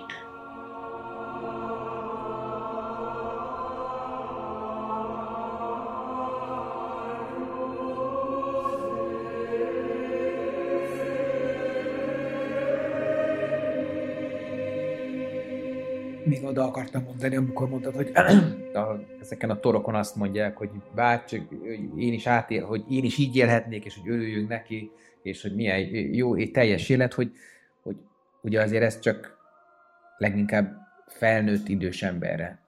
Igen, jelent. persze, persze, persze. Mert itt van gyermekhospice is, és ott nagyon-nagyon-nagyon kemény történet. Na jó, hát, na jó, hát. Az meg a, tudod, az meg a hatványa annak, amiről most mi. Én eddig itt ebben az egész beszélgetésben, amikor itt a hospice-ról, meg a haldoklásról beszéltünk, én mindvégig öreg embereket képzeltem el, vagy idősebb embereket képzeltem, az életterén túllévő embereket képzeltem el. Most, hogy ezt a témát behoztad, hát most ez a... Ez, ez, ez a dolog innentől a, a, a, csak most, mint egy fejbe vágott a gondolat, hogy úristen, hát én ezzel nem is számoltam. Ebből, ebből is az következik, amire már sokat szorítunk, hogy én ezt távol tartom magamtól, ezt az egészet, de bele se gondoltam abba, hogy a hospice mit jelenthet, amikor úristen gyerek, gyerek rák, vagy gyere, gyere, gyermekhaldoklás. Tehát, na, hát erre meg már, tud, itt meg már ez olyan, hogy, hogy ehhez már nem is tudom elképzelni, hogy miféle lelki erő kell ezt kezelni. Na hát ez, ez, ez már, hát itt most már, mert tudod, előttem azt a jelzőt, hogy szent azokra, akik segítenek az öregeknek átkelni. Tehát akkor milyen jelzőt találjak itt a segítőkre? mert előttem azt a jelzőt, hogy szent. Akkor ők mik? És ide most már nincs szó. Tehát, a gyermekhospiszosok. Igen, a gyermekhospiszosok. Hogy emelem a szentet a szent pedig hatványra? Hogy kell, hogy, hogy, hogy fokozom? Nincs, nincs hova fokozni. Hát, miféle lelki, mekkora lelki erő kell lehet ehhez? Te jó Isten, bele gondol is. Olyan, hogy magába a gondolatba beleszédülök. Ha csak, ha csak erre gondolok, hogy ez így azért ennek az ismeretében sokkal nehezebb úgy, úgy állni hozzá ehhez a témához, hogy hát ez az életrendje. Mert ugye a, az idős szülő haldoklik, az embernek nem esik nehezére levonni azt a tanulságot, még ha ez egy hideg tudás is pusztán a fejben, nem egy megélt, tapasztalt, belső bizonyossága szívben, hogy hát ez az életrendje. Az ember tudja, hogy ez az életrendje. Úgy élt le egy életet, hogy tudta, hogy ez a nap el fog jönni. Nem akarta, hogy eljöjjön, mindig hallgatta, hogy persze nem, még nem most, de majd meg el kell. Tudta, hogy eljön és eljön. Na de itt szó nincs ilyesmiről, hogy ennek a napnak el kellett jönnie. Szó nincs arról, hogy az ember számított arra, hogy ez majd megtörténik. Ez itt valami, itt valami infernális iszonyat történik, és akkor ott, amikor az embernek az idős szülője haldoklik, az ember nem tud haragudni a világrendre. Most így mondom, nem az Istent mondom, hanem így mondom, hogy nem tud haragudni az ember a, a, univerzum. Az univerzum, a, a, a mindenség által berendezett rendre. Hmm. De amikor ezt tapasztalja, akkor az ember azt látja, hogy mintha, mintha ez a magába a rendbe vetett fogalma, vagy elképzelése is megrendülne. Tehát, minthogyha nem is lenne rend, mintha káosz lenne.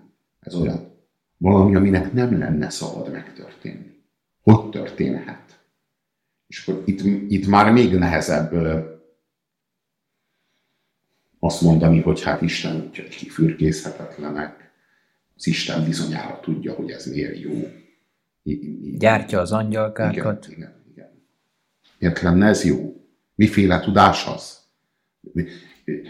Létezik egy ilyen tudás, ami szerint az jó, hogy egy kicsi gyerek meg fog halni, és így csak én még nem vagyok ebbe a tudásba beavatva, de majd ha beleszek ebbe a tudásba avatva, akkor majd én ezt megértem, átlátom. És őszintén ebben én már nem hiszek. Tehát nem gondolom azt, hogy létezik egy olyan tudás, ami szerint ez helyes és jó, hogy így történik, de én még nem ismerem, de hát majd ha én is a a gránitömbben leszek, akkor amúgy az a tudás eltölt engem. Hú. Ö, úristen, úristen, hát ez...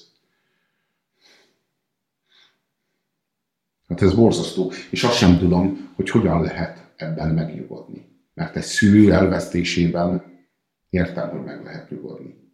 De egy ártatlan kisgyerek halálában, haldoklásában. Nem is tudom elképzelni is. Mit lehet mondani? Szóval ez... És itt már nem is tud okos lenni az ember. Tehát én, itt már jobb nem, jobb nem a, a, azt mondani, hogy hát az Isten tudja, itt egy nagyobb erő, itt egy nagyobb bölcsesség. Nem, nem. Itt már az ember csak kussol, és szégyelli magát. És azért szégyelli magát, mert ő él. Mert neki nincs rá kellete. Mert ő, mert ő szerencsés. Mert, a, mert az ő lottószervényét kihúzták. Mit tudom én? Azért, mert, azért, mert, azért ami, ér, ami nem, ő valójában nem érdemesült arra, hogy ő éljen. Mert ha annak a kicsi gyereknek meg kell halnia, akkor az, én mi, mivel érdemeltem ki azt, hogy én éljek, és a dolognak nincs értelme. És azt hiszem, hogy az ember az előtt, ami nincs értelme, aminek nincs értelme, az előtt az ember eszköztelen, tehetetlen. És az ember itt már nem tehet semmit, és a legiszonyatosabb az ebben, hogy mi az embernek a leges-leges-leges-leges-legelső gondolata ilyenkor. A leges-leges-legelső gondolata. Amikor haldokló kisgyereket lát, vagy ilyesmiről hall. Hát csak ne az én gyerekem. Jaj, de jó, hogy nem az én gyerekem. És mi a második gondolata? A szégyen miatt. Emiatt az első gondolat miatt. Miért szégyel? Miért szégyeli az ember? Azért, mert, mert tehetetlenül áll a dolog igazságtalansága előtt. És ahogyan igazságtalan, hogy ez a kisgyerek meghal, úgy ugyanolyan igazságtalan az, hogy az én gyerekem meg nem. Mert ha az egyiknek nincs igazsága, akkor a másiknak sincs igazsága. És az, hogy az, az meg igazságtalan, hogy az én gyerekem nem hal meg, és hogy én ebben a helyzetben valójában az első gondolatom az az, hogy én örülök. Mikor azt látom, hogy egy kisgyerek haldott, én első gondolatom, hogy de jó, hogy nem az enyém haltok. Ez. És ebben, ebben a szituációban az e felett érzett örömömben bűnrészes vagyok. A, a gyalázatban, az iszonyatban. Abban, aminek nem lenne szabad megtörténni. Bűnrészes vagyok. Mert nem lenne szabad ezt éreznem, de ezt érzem. És akkor rögtön jön a bűntudat. Emiatt. Mert nem lenne szabad ezt éreznem, de ezt érzem. És, és, és az ember itt aztán fogja ezt az egész nagy bűntudatot, és döbbenettel az arcán azt mondja, de hát nem is én tehetek róla. És így átruházza az Istenre. Nem én vagyok az igazságtalan, nem én rendeztem be így ezt a világot, ne én feleljek érte. És akkor az ember az egészet átlőcsönli a világrendre. De ebben, ebben az ember, ebben az ember, na itt már, itt már az, a, az, a, az a félelmem, hogy abban a fájdalomban, amit az ember nem tud kezelni, és nem tud önmagában elrendezni, abban az ember megkeseredik. És ez az, ez, ez a, ez a súlyos félelem ebben. Ugye, ha egy fájdalmat az ember el tud gyászolni, el tud engedni, el tud rendezni, az tapasztalattá válik, abban a tapasztalatban az ember többé válik, és, és aki most Sándor, az holnap Sándorabb lesz benne. Tehát tapasztal, érik, teljesül, teljesül az ember a sorsában, a terhei alatt. Na de egy ilyen fájdalom, amiben az ember nem tud megnyugodni, nem tudja, nem tudja úgy látni, még évekkel, vagy akár évtizedekkel később sem, hogy itt volt a jó. Abban az ember nem, nem, nem tapasztaltabbá válik, és többé és érettebbé válik, hanem megkeseredik, megkeseredik. A világrend eloljasultságának a keserűség, az a felett érzett keserűség feloldódik a lényében, a személyiségében. Márpedig hogyan kell, hogyan kell feldolgozni valamit, ami feldolgozhatatlan? Hogyan kell értelmezni valamit, ami értelmetlen? Hogyan kell jóvá tenni valamit, ami jóvá tehetetlen? Hogyan kell igazolni valamit, ami igazságtalan? Hú, ezekre a kérdésekre nincsenek válaszok. Csak a félelem van, meg az, hogy az ember hálát ad minden nap, amikor nem jár pórul. Vagy felad egy csekket.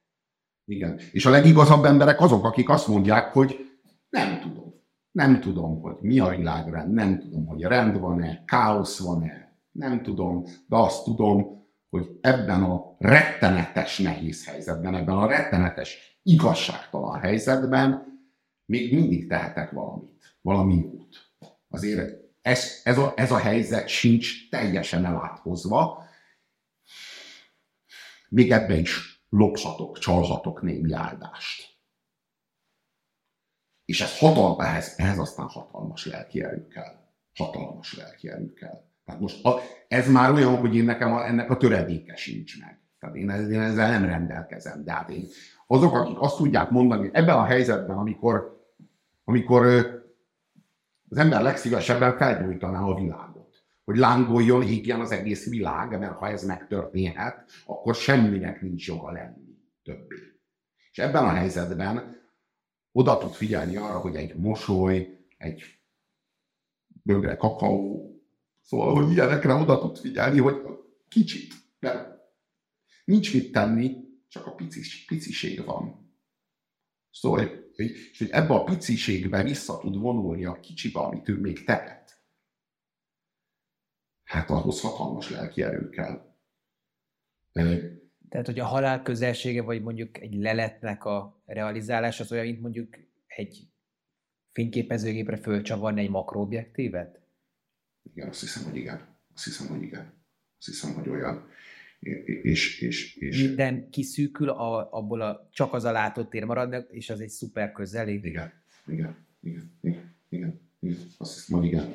És, és én azt hiszem, hogy, hogy, hogy abban a szituációban, amikor egy kisgyerek haldoklik, az embernek már nem pusztán az adott életnek a méltóságát kell mentenie, hanem a hanem úgy általában az értelmét a puszta életnek, vagy a puszta létezésnek. Az, hogy egy öreg ember haldoklik, és az ember segítsen neki, hogy a méltóságát megőrizve tudjon átkelni, az egy szolgálat. De az, amikor a kisgyerek haldoklik, és őt kell átsegíteni a reménynek a szikrája nélkül, hogy ebből felnőtt ember lehet. Ott az ember már azért is küzd, hogy értelmes legyen az életben tenni akármit is, vagy bármit is. Tehát, hogy ez már az én számomra egzisztenciálisabb krízis, mint az öreg haldoklása, vagy majd, mint az idős ember haldoklása. Egzisztenciálisabb krízis. Itt már, ha mit, már, már szinte olyan, minthogyha az embernek a létezés puszta értelméért kéne megküzdenie. Azért, hogy érdemes legyen egyáltalán létezni. Mert ha, ha, ha ez megtörténik, és ebben a szituációban az embernek még mindig van tennivalója, nehéz ezt a, nehéz ezt a dolgot értelmezni, és főleg úgy nehéz ezt a dolgot értelmezni. Én azt hiszem, hogy én a Dunának mennék. Tehát én a Dunának mennék egy ilyen helyzetben. Az aki, az, aki egy ilyen helyzetben, egy ilyen helyzetet kezelni tud, azt azt hiszem, hogy ebben az életben igazi, súlyos, kezelhetetlen mértékű kihívás már nem érheti. Ehhez képest minden bagatell.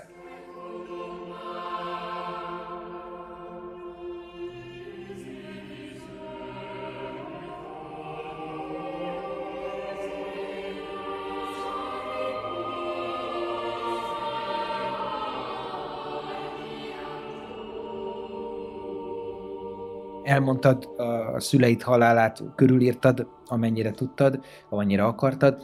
Mit, mit tudsz ebből elvinni a jövőre vonatkozóan? Feladni, megadni magunkat, vagy küzdeni a lehető legutolsó pillanatig, mert addig reményhetünk? Én azon gondolkodtam nagyon-nagyon sokat, hogy ha volna lehetőségem választani, hogy adok tíz évet az életemből, de könnyű halált nyerek, vagy... vagy kérek tíz évet az életemhez, de gyötrelmes halált kapok ezért, akkor melyiket választanám. Tehát mondjuk ötvenöt évesen halljak meg álmomban, vagy hatvanöt évesen halljak meg pokoli kínok között gyötrelemben. És nem tudom, hogy hogy döntenék, de nem egyértelmű, hogy a plusz tíz évet választanám. Szóval a A helyzet az, hogy le, lehet, hogy jobban félek a haldoklástól, meg a visszafordíthatatlantól, meg a jóvá tehetetlentől, meg a véglegesség tudatától, mint amennyire attól, hogy én most plusz-minusz tíz évet kapok, nyerek vagy vesztek. Ennyire félek a haláltól. De azok, nem is a haláltól, a haldoklástól. De azok az emberek, akik most itt tőlünk tíz méterre vannak a különböző szobákban, itt a hospice házban, ők nem tudják, hogy kaptak-e tíz évet, vagy nem kaptak tíz évet, mert most itt vannak, mm. és az ő saját döntésükből, vagy éppen a családjuk rábeszélésére, de mindenképpen valamiféle tudatos vállalásból vannak itt. Pontosan tudják, hogy, hogy az életük végén vannak. Hetek, hónapok, napok akár vannak csak hátra. Hmm. Tehát azt mondod, hogy gyötrelmes haldoklás, most már rendelkezésre állnak eszközök, amikkel ezt lehet finomítani, kezelni, méltóvá tenni. Így Mort, például ez Mort. a kép, akár az, meg egy csomó olyan terápia, ami csak annyi, hogy egy érintés, akár csak az, hogy, hogy megmosdatják, átfordítják, meghallgatják, vagy csak hozzábeszélnek. De hogy ha ilyen a képlet, akkor, akkor például te hogy módosítanád ezt a vagy-vagy teóriádat? Azért kérdezem ezt, mert körülbelül egy olyan bő fél éve volt nektek a Farkas Attila Mártonnal egy, egy nagyon izgalmas beszélgetésetek. Születés, fogantatás, élet, halál körülbelül e, e körül mentek a dialógusok, és ott egy nagyon indulatos, vagy inkább azt mondom, szenvedélyes monológban kifejtetted a, a, az életvégi kíséréstől a gondolataidat. Azt hiszem is az úgy zárult, hogy aki kísér, az egy szent, és ebből én azt vettem le, hogy, hogy rengeteget átvállalnak a kísérők az élet végén ezekből a terhekből, tudják csillapítani a fájdalmat, a méltóságot megadni, és hogyha ez így tényleg lehetséges, akkor, akkor lehet, hogy most, amit mondtál az előbb, máshogy gondolod. Lehet, lehetséges, lehetséges, hogyha, hogyha, hogyha van valaki, akinek ebben már rutinja van, mint Kevorkian doktor, Kevorkian doktornál tovább megyünk, tehát hogy ő Ő, ő eutanáziát végez, ami tulajdonképpen a, a konzekvens továbbvitele a hospice fogalmának, tehát a, a, elvisszük a, a, a műveletet a vég, végig, akkor tulajdonképpen a Kevorkian doktornál vagyunk. Kevorkian doktor nem retten vissza a haláltól. Ő, ő, ő valahogy közel él a halálhoz. Ha megnézi az ember a festményeit, azokon a festményeken a haldoklás, a halál, a, a, az, az nagyon kézzelfogható. Kevorkian doktor együtt kerés fekszik a halállal, mintha a súgora lenne a halálnak. És ilyen értelemben egy haldoklónak Kevorkian doktor rutinja, tapasztalata, jelenléte nagy biztonságot adhat. Azt mondja, hogy én, én nagyon jól ismerem a halált, a súgorom nem olyan borzasztó, nem olyan borzasztó természetű. Én, én, én, én, én, én elvezetlek hozzá. Vagy meglátod, hogy nem olyan borzasztó. Fogd meg a kezem, és most elvezetlek hozzá. És ez, ez így bizonyára nagyon más, mint hogyha nekem kell a halálhoz egyedül, ismeretlenül mennem a Ahol senki, ahol, ahol senki nem kísér, aki, aki ismeri, aki már, már, már, már tapasztalta, hogy ez milyen. Már végigment másokkal is az úton. És korábban azt gondoltam, hogy az eutanázia az csak akkor valid, hogyha az illető tetraplégiás. Tehát ténylegesen nem tudja elkövetni az öngyilkosságot, mert nincs hozzá fizikai lehetősége, tehát nem működik a keze, hogy mondjuk bevegye a halálos gyógyszert. Tehát ez az az eset, hogy aki nem az, aki nem akar meghalni, hanem nem tud meghalni. Nem tud meghalni, és nem is hagyják meghalni, mert mindenki körülötte életben tartja, de ő nem tudja megölni magát. És úgy gondolta, hogy itt az eutanázia ebben az esetben igazán releváns lehetőség, és ebben az esetben nincs alternatívája, mert hát különben hát öngyilkos lett, de ma nem így gondolom. Tehát ma már úgy gondolom, hogy öngyilkosnak lenni nagyon nem könnyű. Pont emiatt, mert ott, ott, ott, ott magasodik az a, az a hatalmas halál, hatalmas, változatlan, örökkévaló halál, ami elől az ember visszaretten. Visszaretten. Még én, én tudom, hogy mit jelent visszarettenni, mert én így rettenek vissza a halál elől, pedig nem a saját halálomról van szó, hanem a szüleiméről van szó, ami az egy természetes dolog, hogy egy gyerek előbb-utóbb elveszíti a szüleit. Az viszont, hogy engem, hogy, hogy, hogy az én öngyilkosságomat egy Kevorkian doktor segít végrehajtani, aki már sok ilyesmit segített végrehajtani, és, és belenéz az ember a szemébe, és az ő szemében egy ilyen hatalmas nyugalmat, bizalmat, szeretetet lát tükröződni, akkor az ember azt mondja, hogy mert hogy a halál is tulajdonképpen egy nagy tehertétel, hasonló ilyen értelemben, mint a betegség. Valami, a betegség olyasmi, amiből föl lehet épülni, a halálban meg meghalni lehet. De hogy a halálban is jó, hogy van egy doktor, ez is a címe a Barry Levinsonnak a filmjének, amiben az Al Pacino játsza a Kevorkian doktort, hogy doktor halál.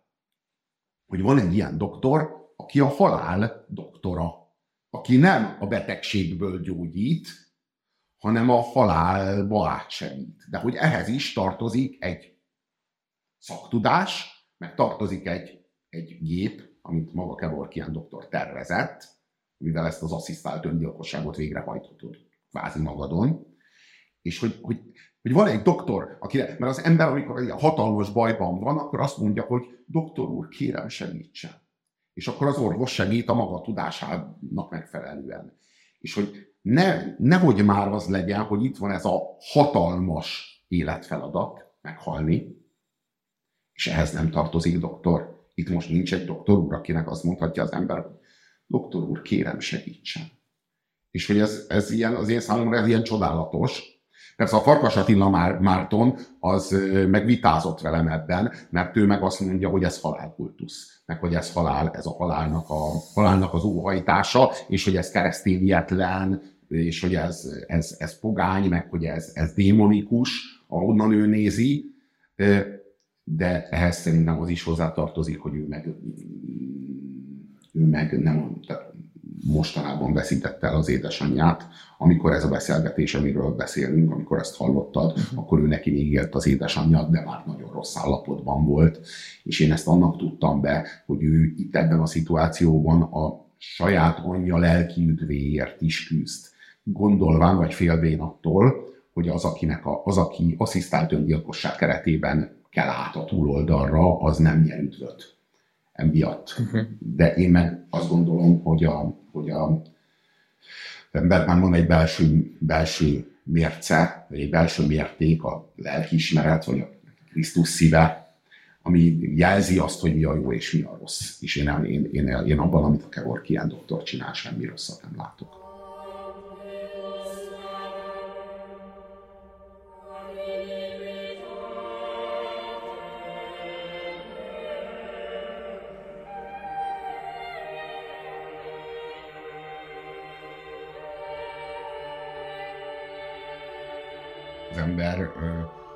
Abban a reményben ápol egy beteget, hogy az a beteg felépül. Amikor abban a, annak a, annélkül a remény nélkül ápolsz egy beteget, hogy az a beteg felépül, az én úgy gondolom, hogy az egy nagyobb erkölcsi művelet. Nagyobb erkölcsi művelet, mert már nem az élethez tartozik, hanem a, az emberhez tartozik, a méltósághoz tartozik.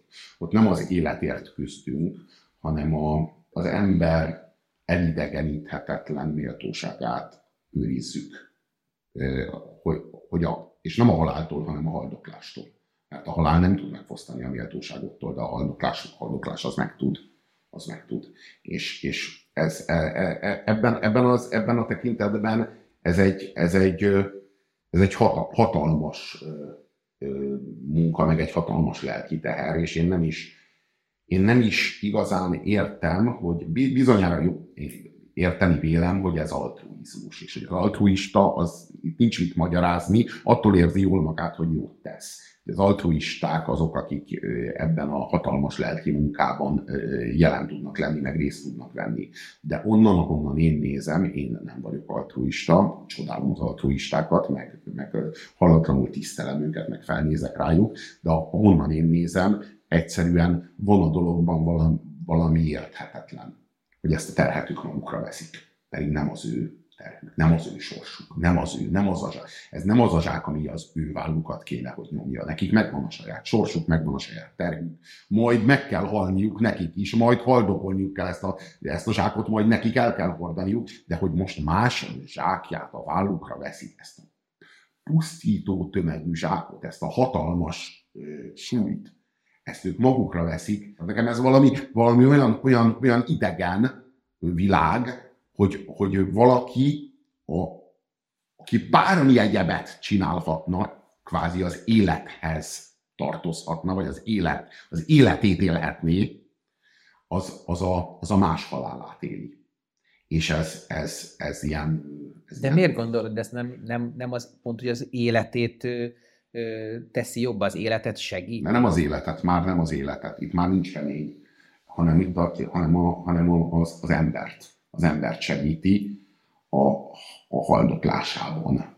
Segíti az embert. elmérhetetlenül nagy, nagy lelki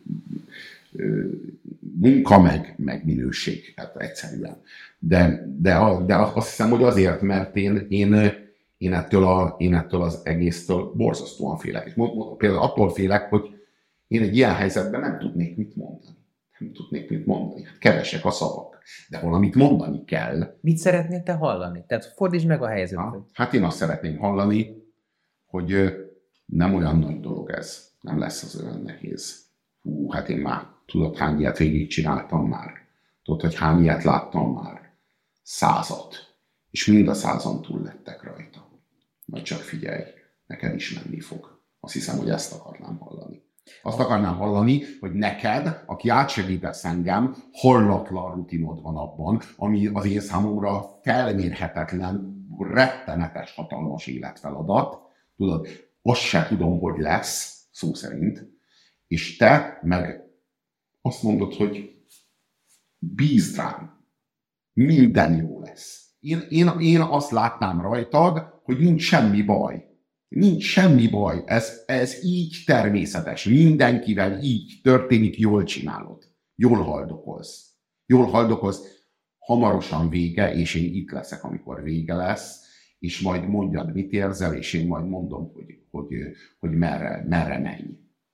Vagy, vagy valami ilyesmi, tehát, hogy, val, hogy, val, hogy majd olyan segítséget várnék, amit, amit az ember az, az életben vár a, halál, a meghaláshoz. Lehet, hogy nem tudsz olyat mondani, hogy lehet, hogy nincs használati utasításod, akkor hazud azt, hogy, hogy van. Hazudj nekem valami olyasmit, amitől könnyebb lesz. Érted, hogy mit mondok? Nem. Az életből nézve ez hazugság.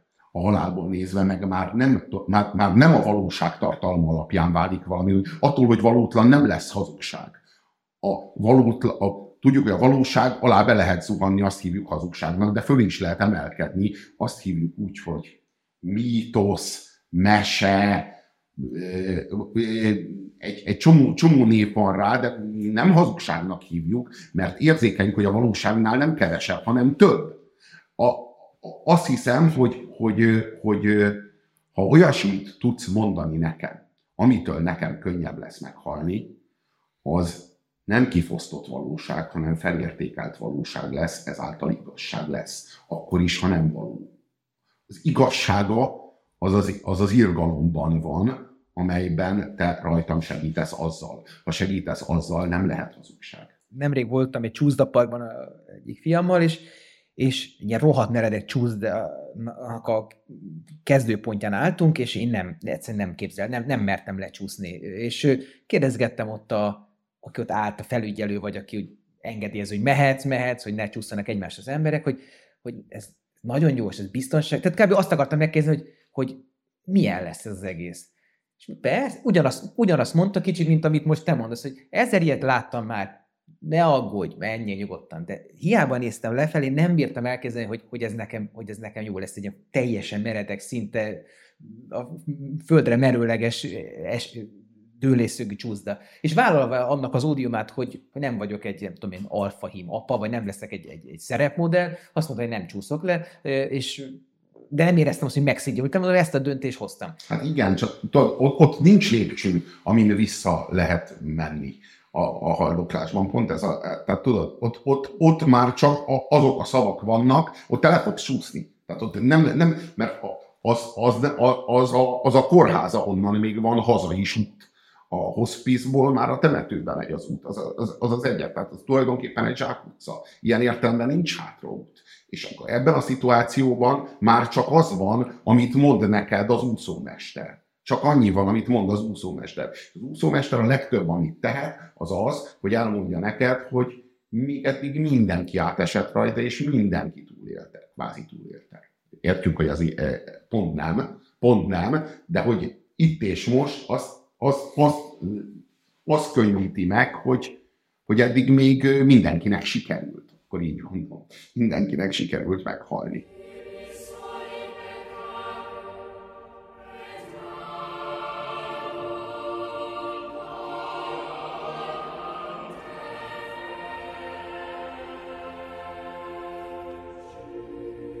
Én, én attól is szorongok ám, hogy valami félbe marad. Például az nekem egy ilyen rettenetes, rossz, irritatív érzés, abba belegondolni, hogy a Mozartnak a requiemje az félbe maradt, nem lett befejezve, és nincs senki a földön, aki befejeztetné, mert nincs még egy Mozart. De, és és ez, is, ez is egy ilyen rettenetes félelem, hogy úgy kell meghalnom, hogy valami dolgomat nem fejeztem be, nem, nem zárult le, nem... De sose vagy kész. Igen, igen, igen, de, igen, de legalább te nem vagy kész soha, de, de, de a mű, az azért elkészülhet, vagy el nem készülhet. Például George Orwell, mielőtt meghalt, a, ő a halállal versenyt futva írta az ezerkilencszáznyolcvannégyet, és még be tudta fejezni, és még ki tudta adni, és az első kiadásnak egy példányát még kézbe tudta venni, mielőtt meghalt. Abba, ott azt érzem, pont az ellenkezőjét, amit a Mozartnál, hogy, hogy szerette az Isten. Hogy szerette az Isten annyira az Orwellt, hogy hagyta, hogy befejezze a nagy művét. E, és, és akkor ez a döntő kérdés, hogy mitől félnék jobban. Hogy úgy fekszem le aludni, hogy na, majd akkor holnap írom tovább, és már jövő hónapban majd befejezem, most már a, a, a kiadó is már türelmetlenül várja, hogy leadjam, és akkor aznap éjjel meghalok. És a kiadó ezt kiadhat egy, egy tor, torszót, vagy, vagy, vagy az se, vagy pedig akkor inkább be tudom fejezni a dolgot, le tudom zárni, azt tudom mondani, hogy akkor én most kész vagyok, és akár ennek az ára az is, hogy én most akkor bevonulok a hospice-házba, és jönnek a gyötrelmes hónapok vagy hetek. De hogy, hogy melyiket szereti jobban az Isten? Azt, akit kifoszt ezáltal, mert kifoszt, megfoszt a lehetőségtől, hogy a hogy a nagy művét, mondjuk az ezerkilencszáznyolcvannégyet George Orwell, vagy a Mozart a requiemet befejezze, vagy azt szereti jobban, akinek megadja a lehetőséget, hogy befejezze, de megkapja a haldoklás gyötrelmét. Hogyha innen nézem, lehet, hogy, hogy méltatlanabb az, az, akit az ember, a, az emberrel szemben az, amikor az Isten álmában kifosztja. Talán, talán méltatlanabb. És nem tudod a halált ö, egy kicsit más fénytörésben látni, mint egy rendkívüli pillanat, egyfajta átkelő pont, egy, egy, egy, ö, egy, egy olyan dimenzió, amit, amit nem félve kell megélni, hanem mint egy lehetőség. Itt az előbb ö, sétáltunk a, a hospiceház kertjébe, és megtudtuk, negyed, negyed részben van itt eltemetve Polcálen, akinek a, a férje a Mészöly Miklós író volt, akinek a Farkasréti temetőben az van a sírjára ráírva, hogy még csak most kezdődik minden. Jaj, de csodálatos. Jaj, de csodálatos ez. Jaj, de csodálatos lenne. Ú, szóval, hogy az a helyzet, hogy, hogy ha ilyen hatalmas hitem lenne, akkor, akkor minden könnyebb lenne. Bár így lenne. Óhajtom, hogy így legyen, és kívánom, hogy így legyen, és kívánom, hogy, hogy, hogy egy nagyobb foglalatba illeszkedjen az az élet, és az a sors, amit itt leélünk. De, de hát ott a kétség. Az Isten tudja, szó szerint az Isten tudja, hogy mi jön. És az ember, az, annyit azért tud az ember, hogy valami örökkévaló jön. Mintha az ember behatolna egy gránit tömbbe, ami belül tömör, hézagmentes, és, és olyan súlyos, mint a, mint a fájdalom, vagy mint a, mint a, olyan súlyos, mint, a, hát mint az öröklét, vagy nem tudom, valami, valami változatlan. És ez a változatlan az emberi psziché számára, aki a változásnak ebből a ebből a tűnékeny kavalkádjából érkezik. Egyszerűen félelmetes. A, a változatlansága, a megváltoztathatatlansága, az, hogy onnantól kezdve már minden örökké való, és ott semmi változás nincs, ez az ember számára úgymond befogadhatatlan, hiszen nem az ember fogadja be, hanem éppen ellenkezőleg az fogadja be az embert. ötezer éve mondjuk az életszentség volt ennyire fontos? Reflektáltak ennyire az emberek a halálra? Véletlenül nem maradt fönn erről írásos lenyomata bármilyen bölcsnek, de feltételezem, hogy a vallások megjelenésével és egy, és egy csomó erre rárakodó dologgal együtt, mintha túldimenzionálnánk ezt a dolgot. Nem, nem természetesen közelítjük meg. Hát igen, de, de ebben bizonyára annak is szerepe van, hogy, hogy legújabban kétségbe tődött fel azzal kapcsolatban, hogy van-e az, ahova megyünk. A, ugye a felvilágosodás előtt nem volt kétség a felől, hogy van az, ahova van, hogy az a hely az van, ahova megyünk. De a felvilágosodás óta ebben senki sem lehet teljesen biztos. Valakinek van valamennyi hite, az azt jelenti, hogy mondjuk nyolcvankét százalékig van benne az a hely, ahova megy, de tizennyolc százalékig ott a kétség. Hm. És annak már nagyon-nagyon erős hite van, aki mondjuk így viszonyul ehhez. Aki, aki a, a szuperpozícióban van, az ötven ötven. Tudod, fej vagy írás. Szeretném hinni, hogy fej, de hát benne van az ötven százalék, hogy írás. És az, az ehhez tartozó kétség, Az, az pusztító. Milyen csodálatos lehetett úgy meghalni a felvilágosodás előtti évszázadokban, az emberben kétsége nem volt a felől, hogy van az, ahova megy. Hogy az van. Semmi kétség nem volt. Ez a kétség, ez, ez, ez teszi olyan, olyan nehézé, olyan, olyan nehezen elviselhetővé. Persze az ember hinni akarja, hogy csak most kezdődik. És ez, ó, és ez olyan csodálatos, olyan csodálatos gondolat.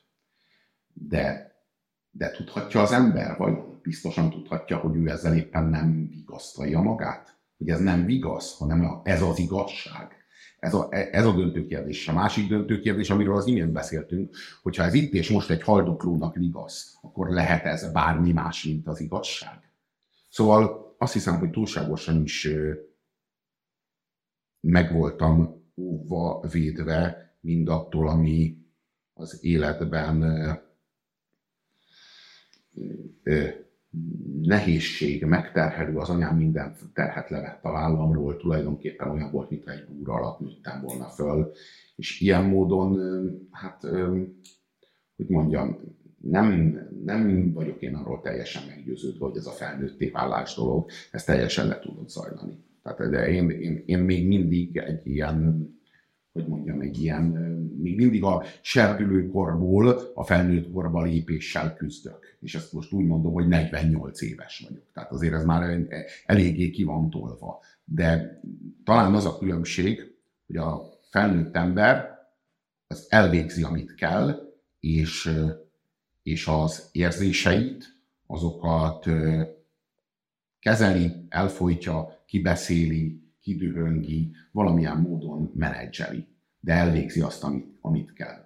Az, aki meg, meg kvázi visszahőköl az elől, amit kéne tennie, mondjuk be kéne mennie a hűtőházba, és meg kéne nézni az anyját, de ő visszahőköl, mert nem, nem akarja, mert nem, a, mert nem akarja holtában látni, mert a, benne van egy, egy, egy kép, benne él egy emlék, és azt az emléket félti. Félti, ez tulajdonképpen egy gyermeki működés. Nem, egy, nem, nem a felnőtt ember működése. Bennem van egy emlékkép az anyámról, aki engem szeret, aki rólam gondoskodik, aki engem támogat, aki engem megért, akihez én hazamehetek, és hogyha én bemegyek a hűtőházba, és én ott találok egy holtat, akkor az a valaki én bennem meghal. És én azt a valakit nem akarom elveszteni. Kvázi, de ott volt nem... az a test, tehát ott. Ha ha bementél, ha nem... Ott volt, ott volt, ott volt, de félek, a, félek attól, hogy tudatosul. De most még mindig tart ez a lebegtetés? Vagy most már azért leírtad a vesztesség rovatba?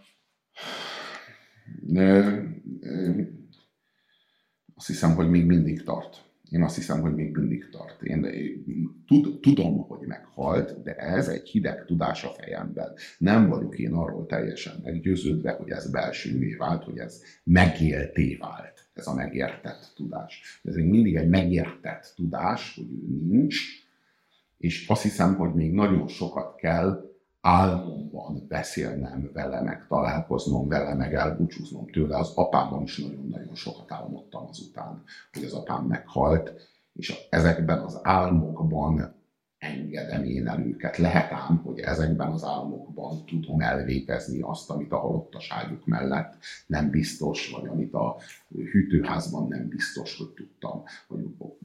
Ezekben az álmokban, mert ezekben az álmokban ők újra élnek. És én nem úgy élek mellettük ott, hogy jaj, természetes, hogy élnek, hanem hogy hát te nem haltál meg. Hát nekem azt mondták, hogy meghaltál. Hát te nem haltál meg, te még élsz. És akkor természetesen mindig van valami sztori, hogy hát ez hogy történt, hogy ő, ő mégis él, és én azt hittem, hogy ő halott. Na most, ha én láttam volna a hűtőházban, nem tudnék, azt hiszem nem tudnék ilyet álmodni. Végig azt érzem egy ilyen nagyon érdekes kettősséget, hogy te most itt rendkívül nyíltan beszélsz a veszteségédről, a halálról, ahhoz való hozzáállásodról, és mégis, minthogyha egy ilyen nagyon erős haláltabut éreznék. Mm-hmm.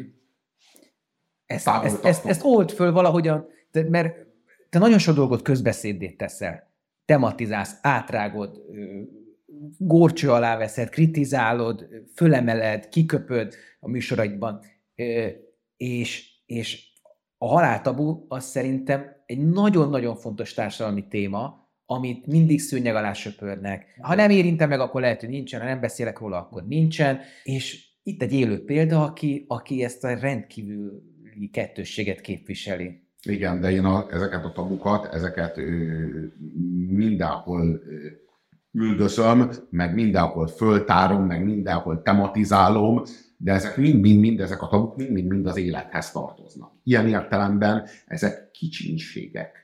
Mind-mind-mind egy-egy kicsinség a halálhoz képest. A halál hatalmas ö, endításához. És én, én, én ebben a vonatkozásban tét, ezt tabuként kezelem, de elméletben nem. Hogyha úgy általában a halálról beszélünk, akkor én sokat is szerintem érvényeset tudok mondani, de a saját vonatkozásomban személyes tapasztalat alapján a saját hozzátartozóim haláláról, anyám haláláról, apám haláláról már nem tudok ilyen módon úgymond kívül helyezkedve okosakat mondani, hanem ott, ott, ott ebben az egész dologban hát érintve vagyok. És, és igen, ott igen, valójában létezik ez a tabu, de azt hiszem, hogy nem a halállal szemben van elsőrendűen, ha igazán őszinte akarok lenni, hanem a fájdalommal. Én egyszerűen a fájdalom elől menekülök.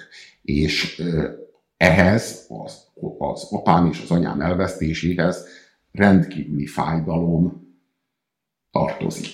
Rendkívüli belső fájdalom tartozik. És én azt hiszem, hogy félek az ehhez tartozó fájdalomtól, és azért tabusítom, és azért kerülöm. Ezért tabusítják legtöbben? Igen, én azt hiszem, hogy igen. Igen, igen. Azt hiszem, hogy igen.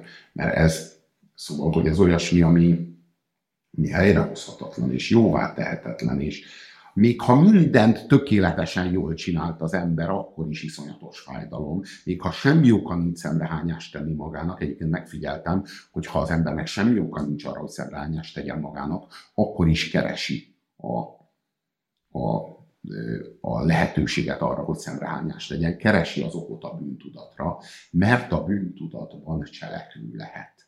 A bűntudatban visszanyeri a kontrollt. Ha én valamit rosszul csináltam az anyámmal, bármiben, bár, bárhogyan, bármilyen módon, akkor me a kulpa, me a maxima kulpa, és abban, hogy me a maxima kulpa, én cselekvő vagyok. Abban én, én, én visszanyerem a kontrollt valamennyire, de ha én mindent jól csináltam, mindent tökéletesen jól csináltam, nem én vagyok a hibás, akkor én ezt az egészet tulajdonképpen elszenvedem. Elszenvedem, ahogyan a, ahogyan a, a, a vágóhídon a leölése hurcolt állat.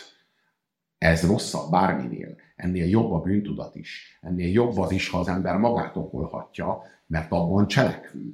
És a cselekvés, meg, az, meg a, a cselekvéshez tartozó autonómia adja meg az ember, emberi létezés méltóságát. Abban a szituációban, amikor mindent jól csináltam, és nincs, nincs semmi okom arra, hogy szemrehányást tegyek magamnak, és elvesztem a szeretett szemét, és van ez a rettenetes hiány, űr, az ahhoz tartozó rettenetes fájdalom, az ember egyszerűen lefegyverzett, letaglózott. Szó szerint letaglózott, mint a, mint a vágóhídra kísért állat. Ehhez képest az a, az a szituáció, amikor az ember szemrehányást tehet magának, elmondhatja, hogy tehettem volna többet, és akkor emiatt bűntudatot érezhet, mégiscsak valamiféle cselekvő helyzet, amiben az ember visszanyer valamennyi kontrollt. Te most ezzel, ezzel azt akarod mondani, és nem akarom beléd beszélni, de azt akarod mondani, hogy hiába tesz meg mindent mondjuk egy ideális társadalom a halál tabujának ledöntése érdekében. Tehát mondjuk viszi a gyereket a temetőbe, ha kérdez, akkor válaszol neki, a nagypapa haldoklik, akkor otthon ápolják, és, és fölravatolozzák otthon, tehát hogy közelségbe hozzuk a halált, a mindennapok részévé tesszük, nem démonizáljuk, stb. stb. És mégis óriási tabu képződik a fájdalom miatt. Tehát hiába teszünk meg mindent, a fájdalom fogja a haláltabut fönntartani? Igen, azt gondolom, hogy igen, és ezt, ezt, ezt a bajt, vagy ezt a csapást, ezt egy valami gyógyítja. Ezt egy valami gyógyítja. Semmi más a világon, azt gondolom, a Krisztus feltámadásába vetett hit. Ez. Lázár, de, Lázár de mit csináljak, hogyha én mondjuk, mondjuk ebbe én egyáltalán nem hiszek, hanem ezt, ezt mesének tartom, és mondjuk sokkal inkább elolvasom a Sisyphos mítoszt, hmm. mert az még ráadásul szórakoztató is, hogy hogy trükköztek ki két és félszer a halált Sisyphos, és az is mondjuk egy, egy hát egyfajta mese. Hmm. Hmm.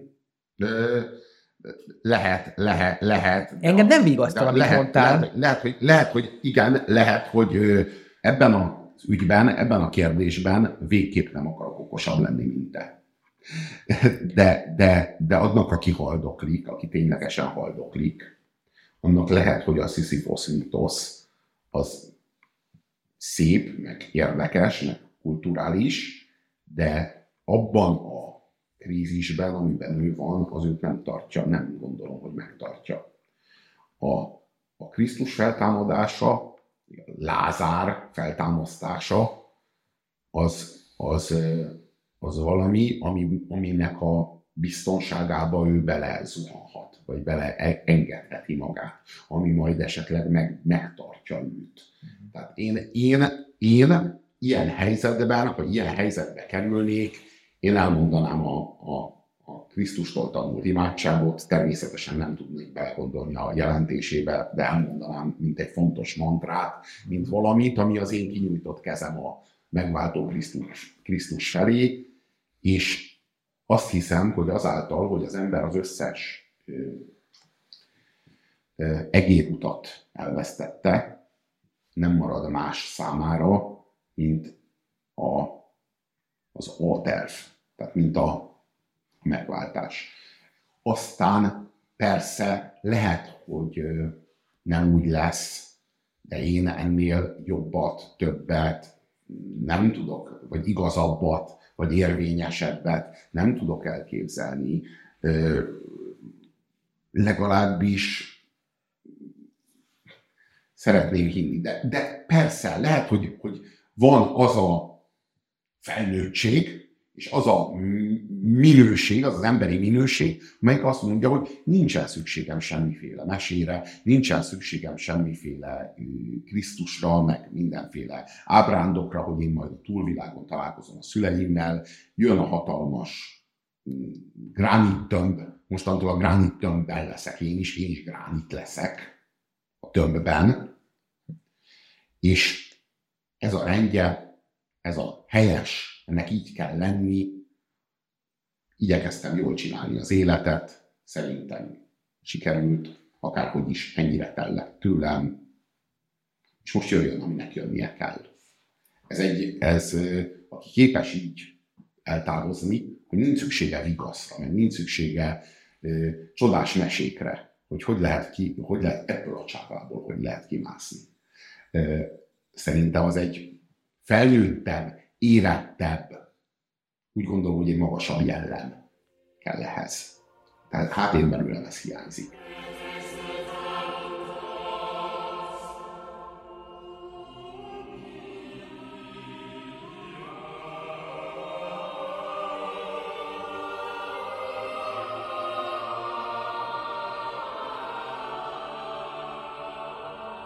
Én mindig úgy kezeltem el a halált, nyilván bizonyítékot erre nem fogok nyerni, hiszen bárki tudja.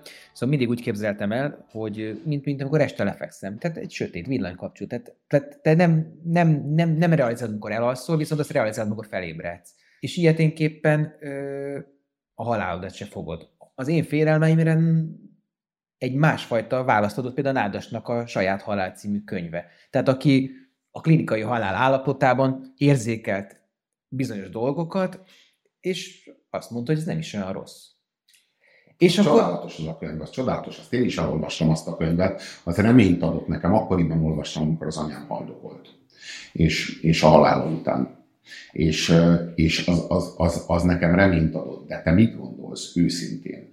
Az, amit, amiről ott tanúságot tesz a Nádas, az az élethez tartozik, vagy már a halálhoz? Azt ő a klinikai állap, a halál állapotában ö, tapasztalta, kvázi akkor már állt a szíve, vagy pedig az még a haldokláshoz tartozó képek voltak az agyból. Azt te mit gondolsz erről? Hát bárhogy is volt, hogyha ő ezt visszatérve fel tudta idézni, és egy érzés csomagra emlékezett ebből, akkor az nem lehet olyan, nem lehet olyan rossz. Tehát vagy megint a reménykedés hangja szól belőlem, de hogy, hogy inkább akkor inkább kijelentem, hogy az nem rossz. Sőt, az kifejezetten egy vonzó uh-huh. Ö, uh-huh. Uh-huh. ajánlat. És ezek az emberek, akik, akik a, a halálból visszajöttek, és, és beszámoltak erről a, erről a hasonló, sok hasonló élmény beszámolóval, mint amilyen a Nádas Péteré, őnekik valahogy megváltozik az életük utána. Az életük egy más szakaszba lép. Mások lesznek. Valami kitisztul. Valahogy ö, többé nem félnek a haláltól, például elárad bennük valamiféle derű. Szóval, hogy, hogy ö, ö, ha nincs is valósága annak, amit láttak, mert csak képek az agyból, akkor is van igazsága. Mert ha ránézzük arra, hogy mit, mivé teszi őket, akkor az valami, valami, ami mégiscsak a halálhoz tartozik, mert a halál által emelkedik fel az emberi élet egy magasabb erkölcsi nívóra. Azt hiszem, hogy halál nélkül az emberi, a, a, például az antik istenek, azoknak az élete üresebb azáltal, hogy halhatatlanok. Mert nincs meg a drámája a létezésüknek, a létezésük habkönnyű, érvénytelen. Bármit tehetnek, nincs érvénye, mert nincs, nem jár le az idejük, nem kell majd meghalniuk, nem, nem válik értékessé, hanem az életük egy, egy, egy végtelen és végtelenül súlytalan és értéktelen eseménysor. Az ember életét a halál teszi többé, mint egy eseménysor. A halál által több, mint egy eseménysor. És akkor azt látom, hogy ezáltal a, a klinikai halál élmény által az életük több lett, mint egy eseménysor, többé vált, mint egy eseménysor, akkor azt kell, hogy lássam, hogy, vagy azt kell, hogy gondoljam, hogy ez a klinikai halál állapotában megélt élmény nem is teljesen élmény, mert nagyrészt érvény, mert következik belőle valami súlyos a további életükre. Tehát akkor az következik belőle, hogy mégsem kéne félni a haláltól, mert mennyivel rosszabb benne, hogyha örökké élnénk. Igen, igen, igen. És hát mégis félünk a haláltól, igen. De valószínűleg nem is a haláltól félünk, hanem amit te is talán az elején mondtál, hogy a, a haldoklás processzusától. Igen, igen. Meg, a, meg, a, meg attól, hogy, hogy az ember mindig remél. Az ember mindig remél. A jövő. Mit hoz a jövő? Ez a remény ezt hajtja. Tulajdonképpen nem miatt a remény miatt érdemes fölkelni az ágyból. Az, aki depressziós, és benne nincs meg ez a remény, nem is kell föl. Tehát az, az, egy, az, egy, az egy ilyen súlyos állapot. Szerintem van benne igazság, hogy nincs értelme fölkelni. De a remény, ami egy tűnékeny ábránt tulajdonképpen, értelmessé teszi a felkelést reggel. Pedig lehet, hogy kár. Lehet, hogy, lehet, hogy, lehet, hogy annak van ám igaza, aki nem kell fel reggel, mert nincs miben reménykedni, De, de a remény segít fölkelni. Na most a, nekem ez, a, ez, a, ez a, a borzalmas félelmem nem is a fájdalom, hanem annak a reménynek az elvesztése, hogy nincs holnap. Hogy egy nap, most persze az, hogy nincs holnap, oké, okay, nincs jövő hónap, nincs jövőre. Tehát az, hogy, hogy, hogy, hogy szűkül be az a mozgástér, szűkül be az a pálya, amin, amin az élet, teljes életemet leéltem eddig, és közel a vég, és hamarosan majd nem lesz lesz. Tehát az már nem lesz. Tehát már, most már nem lesz karácsony. Már nem lesz. Tehát a jövő, ebben, ebben jövő, a jövő idő ragozása az igen, kikerül a szótárból. Igen, kikerül a szótárból, és a, egyre inkább a vacsoráig terjed. Vagy a holnapi reggelig terjed. Tehát, hogy e, e, ez, ez az én számomra félelmetesebb, mint a halál. De ugyanezt élik át a katonák a fronton. Igen. Igen. Igen. De nekik ott a remény. Ők még túlélhetik.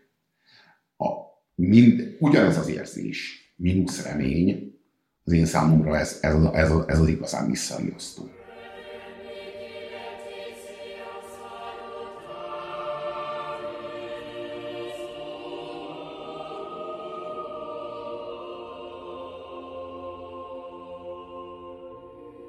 Itt most a beszélgetés végén nekem egy nyitott kérdés, hogy miről beszéltünk az elmúlt két, két és fél órában, az élet értelméről szerinted, vagy a halál értelméről? Kicsit úgy tűnik nekem, hogy a, a, a halál közelsége az, az, az, az valamennyire az életnek a, egyfajta újraolvasása, újraélése, számadás, ahogy mondtad, és egyben a, a halálnak a, a, a közelségével Még mindig, az, még, még mindig a, az életet próbáljuk élni. Tehát, hogy, hogy euh, még tart az élet. Bár ott van, ott van ez a piros lámpa, hogy mint amikor villog a, ugye a gyalog átkelőhelynél a, a villogó zöld, hogy mindjárt vége, mindjárt vége, mindjárt vége. Hát én azt hiszem, hogy a halál ad értelmet az életnek, de a halálnak is saját értelmet kell adni, és talán a, a hospice adja az értelmét a haldoklásnak, ami a haldoklás tényleges értelme a, a méltóság megőrzése. A, az, a, az életnek az értelme, az meg a, annak, az a, annak a tanulásnak az elsajátítása, hogy az ember a meghalást jól csinálja. Hogy amikor eljön a nap, akkor jól tudja csinálni. Azt hiszem, hogy aki, aki jól tud meghalni, hiszen ez is egy tudás, ami elsajátítható. Mégpedig a jól leélt, vagy az értelmes módon, vagy az érvényes módon leélt életnek a koronája. Talán olyan a halál, mint a... Talán úgy viszonyul a halál az élethez, ahogy az orgazmus az aktushoz. Talán nem úgy kell rá gondolni, mint a, mint a felszámolására, hanem úgy, mint a crescendójára, vagy a kiteljesülésére. Hogyha, hogyha az ember jól ö, tud meghalni, az tulajdonképpen bizonyos értelemben a próbálja is az életének. Sőt, hát meg lehet, hogy a, ahogy szokták mondani, hogy a puding próbálja az erés, hogy te, te jól éltél, hát majd meglátjuk, hogy hogy, hogy halsz meg. Ha, ha, ha jól csináltad, ha jól csináltad, bizonyára könnyű lesz. Ha, ha, ha meg nem csináltad jól, ha, akkor majd a halálos ágyadon, hát majd főhet a fejed. De akkor már bizonyára késő lesz e, jóvá tenni. Tehát, hogy, hogy, hogy meg lehet, hogy a halál, illetve a meghalás, az tulajdonképpen a végítélet előlege. Nem? Hogy... Kapsz egy előleget még az életben, az ítéletből, ami már még az élethez tartozik, hiszen élményszerű, de már a halál érvényével, véglegességével, visszafordíthatatlanságával már megtölti azt az élményvilágot. Az igazán jól és érdemesen és, és helyesen eltöltött élet végén az embernek meghalni nem kéne, hogy nehéz legyen, és hogyha valóban nehéz, és hogyha valóban félnek bizonytalan, az bizonyára abból fakad, hogy az életében valamit nem végzett el úgy, ahogyan elvégezhette volna, hogy ő benne, vagy legalábbis ő úgy képzeli el, hogy benne maradt valami hiányérzet benne, ő valamit bán, ő valamit rosszul csinált. Tehát minthogyha a, minthogyha az, a helyesen élt élet, ö, élet mé, méretne meg a halálban, vagy a haldoklásban, részben bizonyára, részben bizonyára. Olyan jó lehet úgy feküdni az embernek a halálos ágyán, hogy azt hiszem, hogy jól csináltam mindent. Amikor belekezdtél erre a kérdésre a válaszadásba, akkor csak gyorsan rá kellett keresnem, hogy ez tényleg így van, nem az jutott eszembe, és szinte szó szerint azt mondtad el, a, a Platón írja a Szókratész védőbeszédében azt, hogy filozofálni annyi, mint halni, tanulni, és aztán azt írja a Phaidónban, hogy élni annyi, mint meghalni. Ö, Jó, ez lehet, hogy valakinek egy szócsavarás, de, de nagyon, nagyon érdekes, hogy nem tud, ezt tudtad? Nem. Nem. Én az egész, az egész téma előtt ilyen hal, hallatlan, felkészületlen állok. Azt hiszem, azt hiszem, hogy nekem még bőven van mit áll.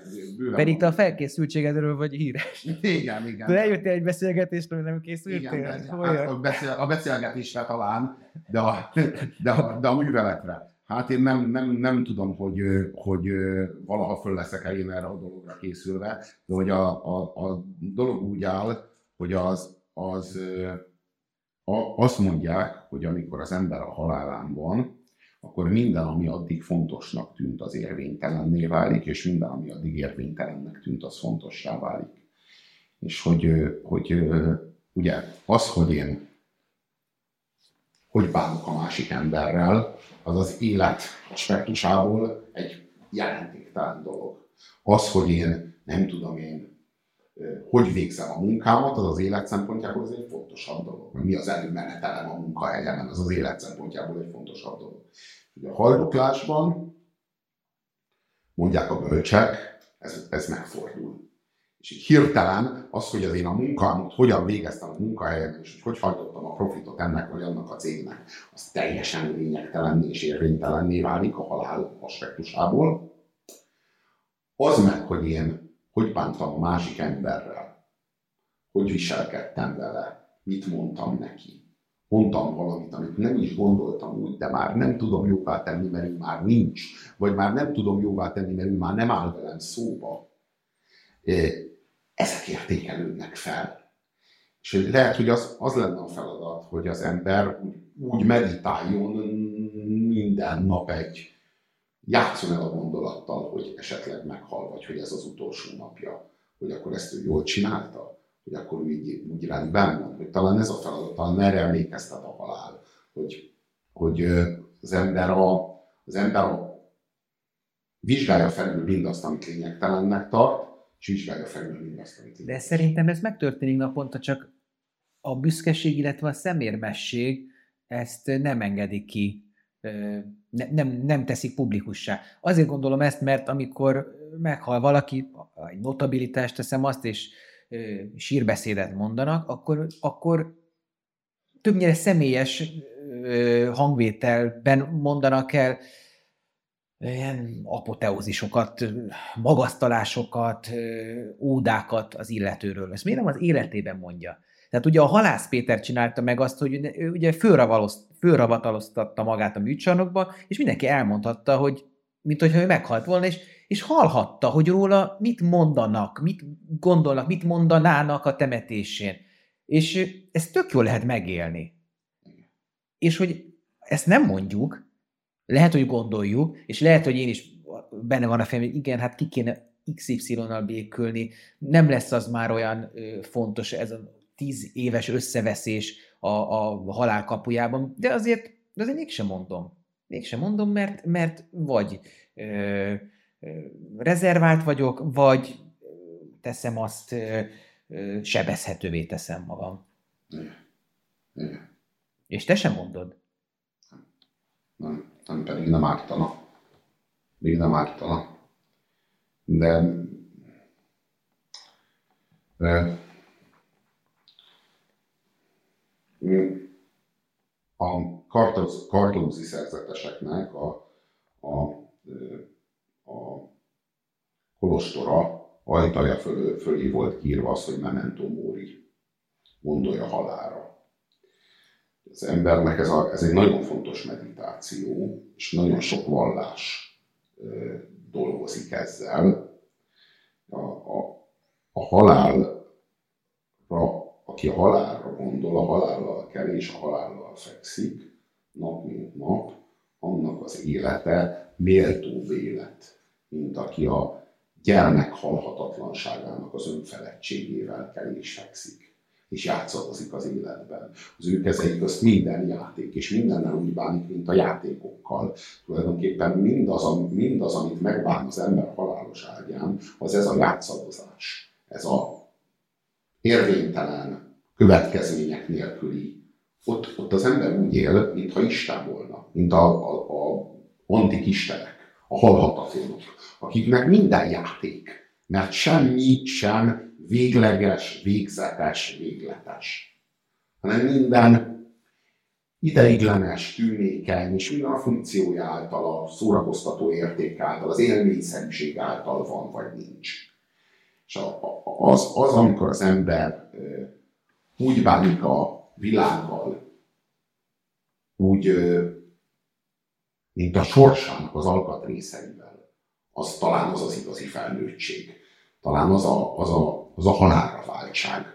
Amikor az ember tudja, tudatosítja magával azt, hogy ő a halálba gázol be.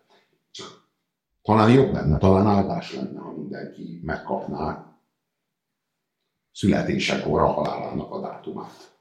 Tényleg? Talán ezt gondolod? Az, talán az lenne, igen.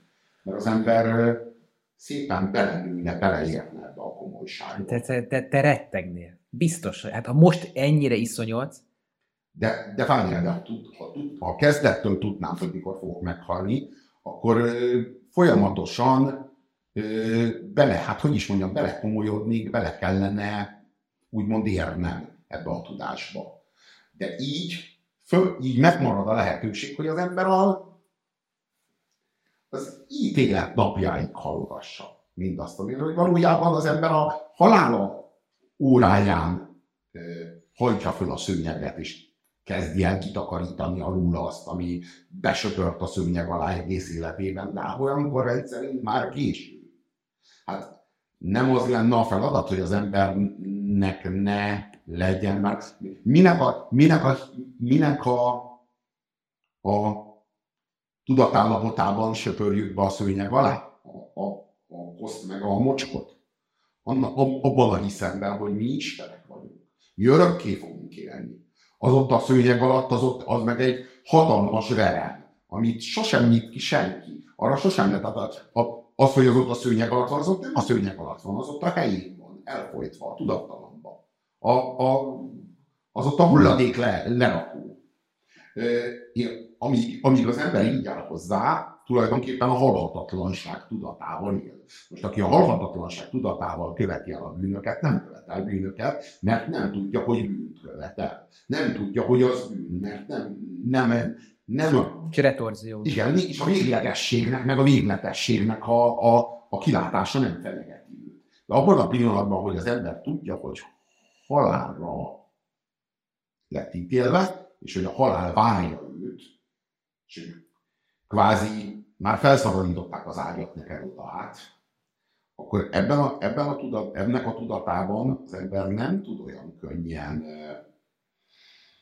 hogy is mondjam, besöpörni a szőnyeg alá mindenféle koszt meg mocskot, mert pontosan tudja, hogy azt majd onnan elő kell szedni. Megszűnik, megszűnik ez, a, ez az, ez az isteni volta. Az antik értelemben, ebben, vagy akkor úgy mondom, hogy ez a gyermeki. Az antik istenek tulajdonképpen gyermekek. Nem, nem, nem, nem mérhetőek a, a, a a halandókhoz, a halandók életének drámája. Felelőtlenségben élnek. Igen, igen. Az ember az, az, az, az a halál által válik erkölcsilényé. Ha nincs halál, akkor nincs ez az egész erkölcsi dimenzió. Akkor egy élmény dimenzió van. Nincs érvény. És a halál teszi az embert erkölcsi lényé. Csak hogy a szubjektív halhatatlanság illúzió az embert ettől az erkölcsi minőségétől bizony megfosztja. Addig, amíg az ember úgy kell és úgy fekszik, hogy persze, persze, tudom, hogy majd meg kell egy nap halni, de most ez nem most van, majd meglátjuk majd egyszer, de most hagyjuk is ezt, van itt nekünk fontosabb dolgunk is ennél, holott nincs fontosabb dolog ennél. Minden más kevésbé fontos dolog, semmi sem fontos ehhez képest. Félesökrölt, minden fontosat az egyetlen fontosat, és fontos kép kezelsz minden mást, ami nem fontos. Hát azt hiszem, hogy pont ez az elvesztegetett élet definíciója. Azt hiszem, hogy, hogy úgy kell élni, minthogyha az ember a halálos ágyán feküdne, és akkor megvan rá az esély, hogy olyan döntéseket hoz, vagy olyan módon él, ahogyan az a lényéből ténylegesen következik, mert a lényéből következik egyfajta viselkedés, de nincs mögötte az a tét. A halál rendeli be mögé a fedezetet. Amíg nincs mögötte ez a tét, nincs mögötte ez a fedezet, a lényéből lehet, hogy egy magasabb erkölcsi minőség fakadna, de nincs meg az életének az a komolysága, mert a halál nem teszi oda mögé azt a fedezetet, ami által annak igazi drámája legyen, amit most tesz, kvázi Limóci mondjára él, nem teljes erkölcsi minőséget rendel a sorsa mögé, hanem egy fél, fél sorsot él, vagy egy negyed sorsot, helyettes sorsot. A sorsa helyett él valamit, hisz nem, nem kell meghalni. Még van idő. Még van idő az igazi sorsomat leélni. Majd az utolsó húsz évenben, majd még, még, még, még ötven éven van vagy menni. Hát nyilván senki sem úgy gondol az életére, hogy még öt éven van. Ha így gondolna rá, hogy még öt éven van, pedig az elég sokán. De ha így gondolna rám, hogy még öt éven van, az az öt év nem úgy telne, mint ahogy a tehertelenségben és a játszik önnyedségben. Eddig tartott most a Nincs Rá Szó, itt a huszonnégy pont hu-n. De ígérjük, lesz még szavunk beszélni az élettől való búcsúzásról. A hospice intézmény rendszere évtizedekkel ezelőtt azért jött létre, hogy a nem gyógyítható, daganatos betegek fájdalmát csillapítsa, a méltóságukat az utolsó pillanatig segítse megőrizni, és a hozzátartozóknak lelki támogatást nyújtson. Teszi mindezt térítésmentesen, túlnyomó részt adományokból. Ha megérintett az adás és segítenél akár támogatással, akár önkéntes munkával, akkor keresd a Magyar Hospice Alapítványt. double-u double-u double-u pont hospiceház pont hu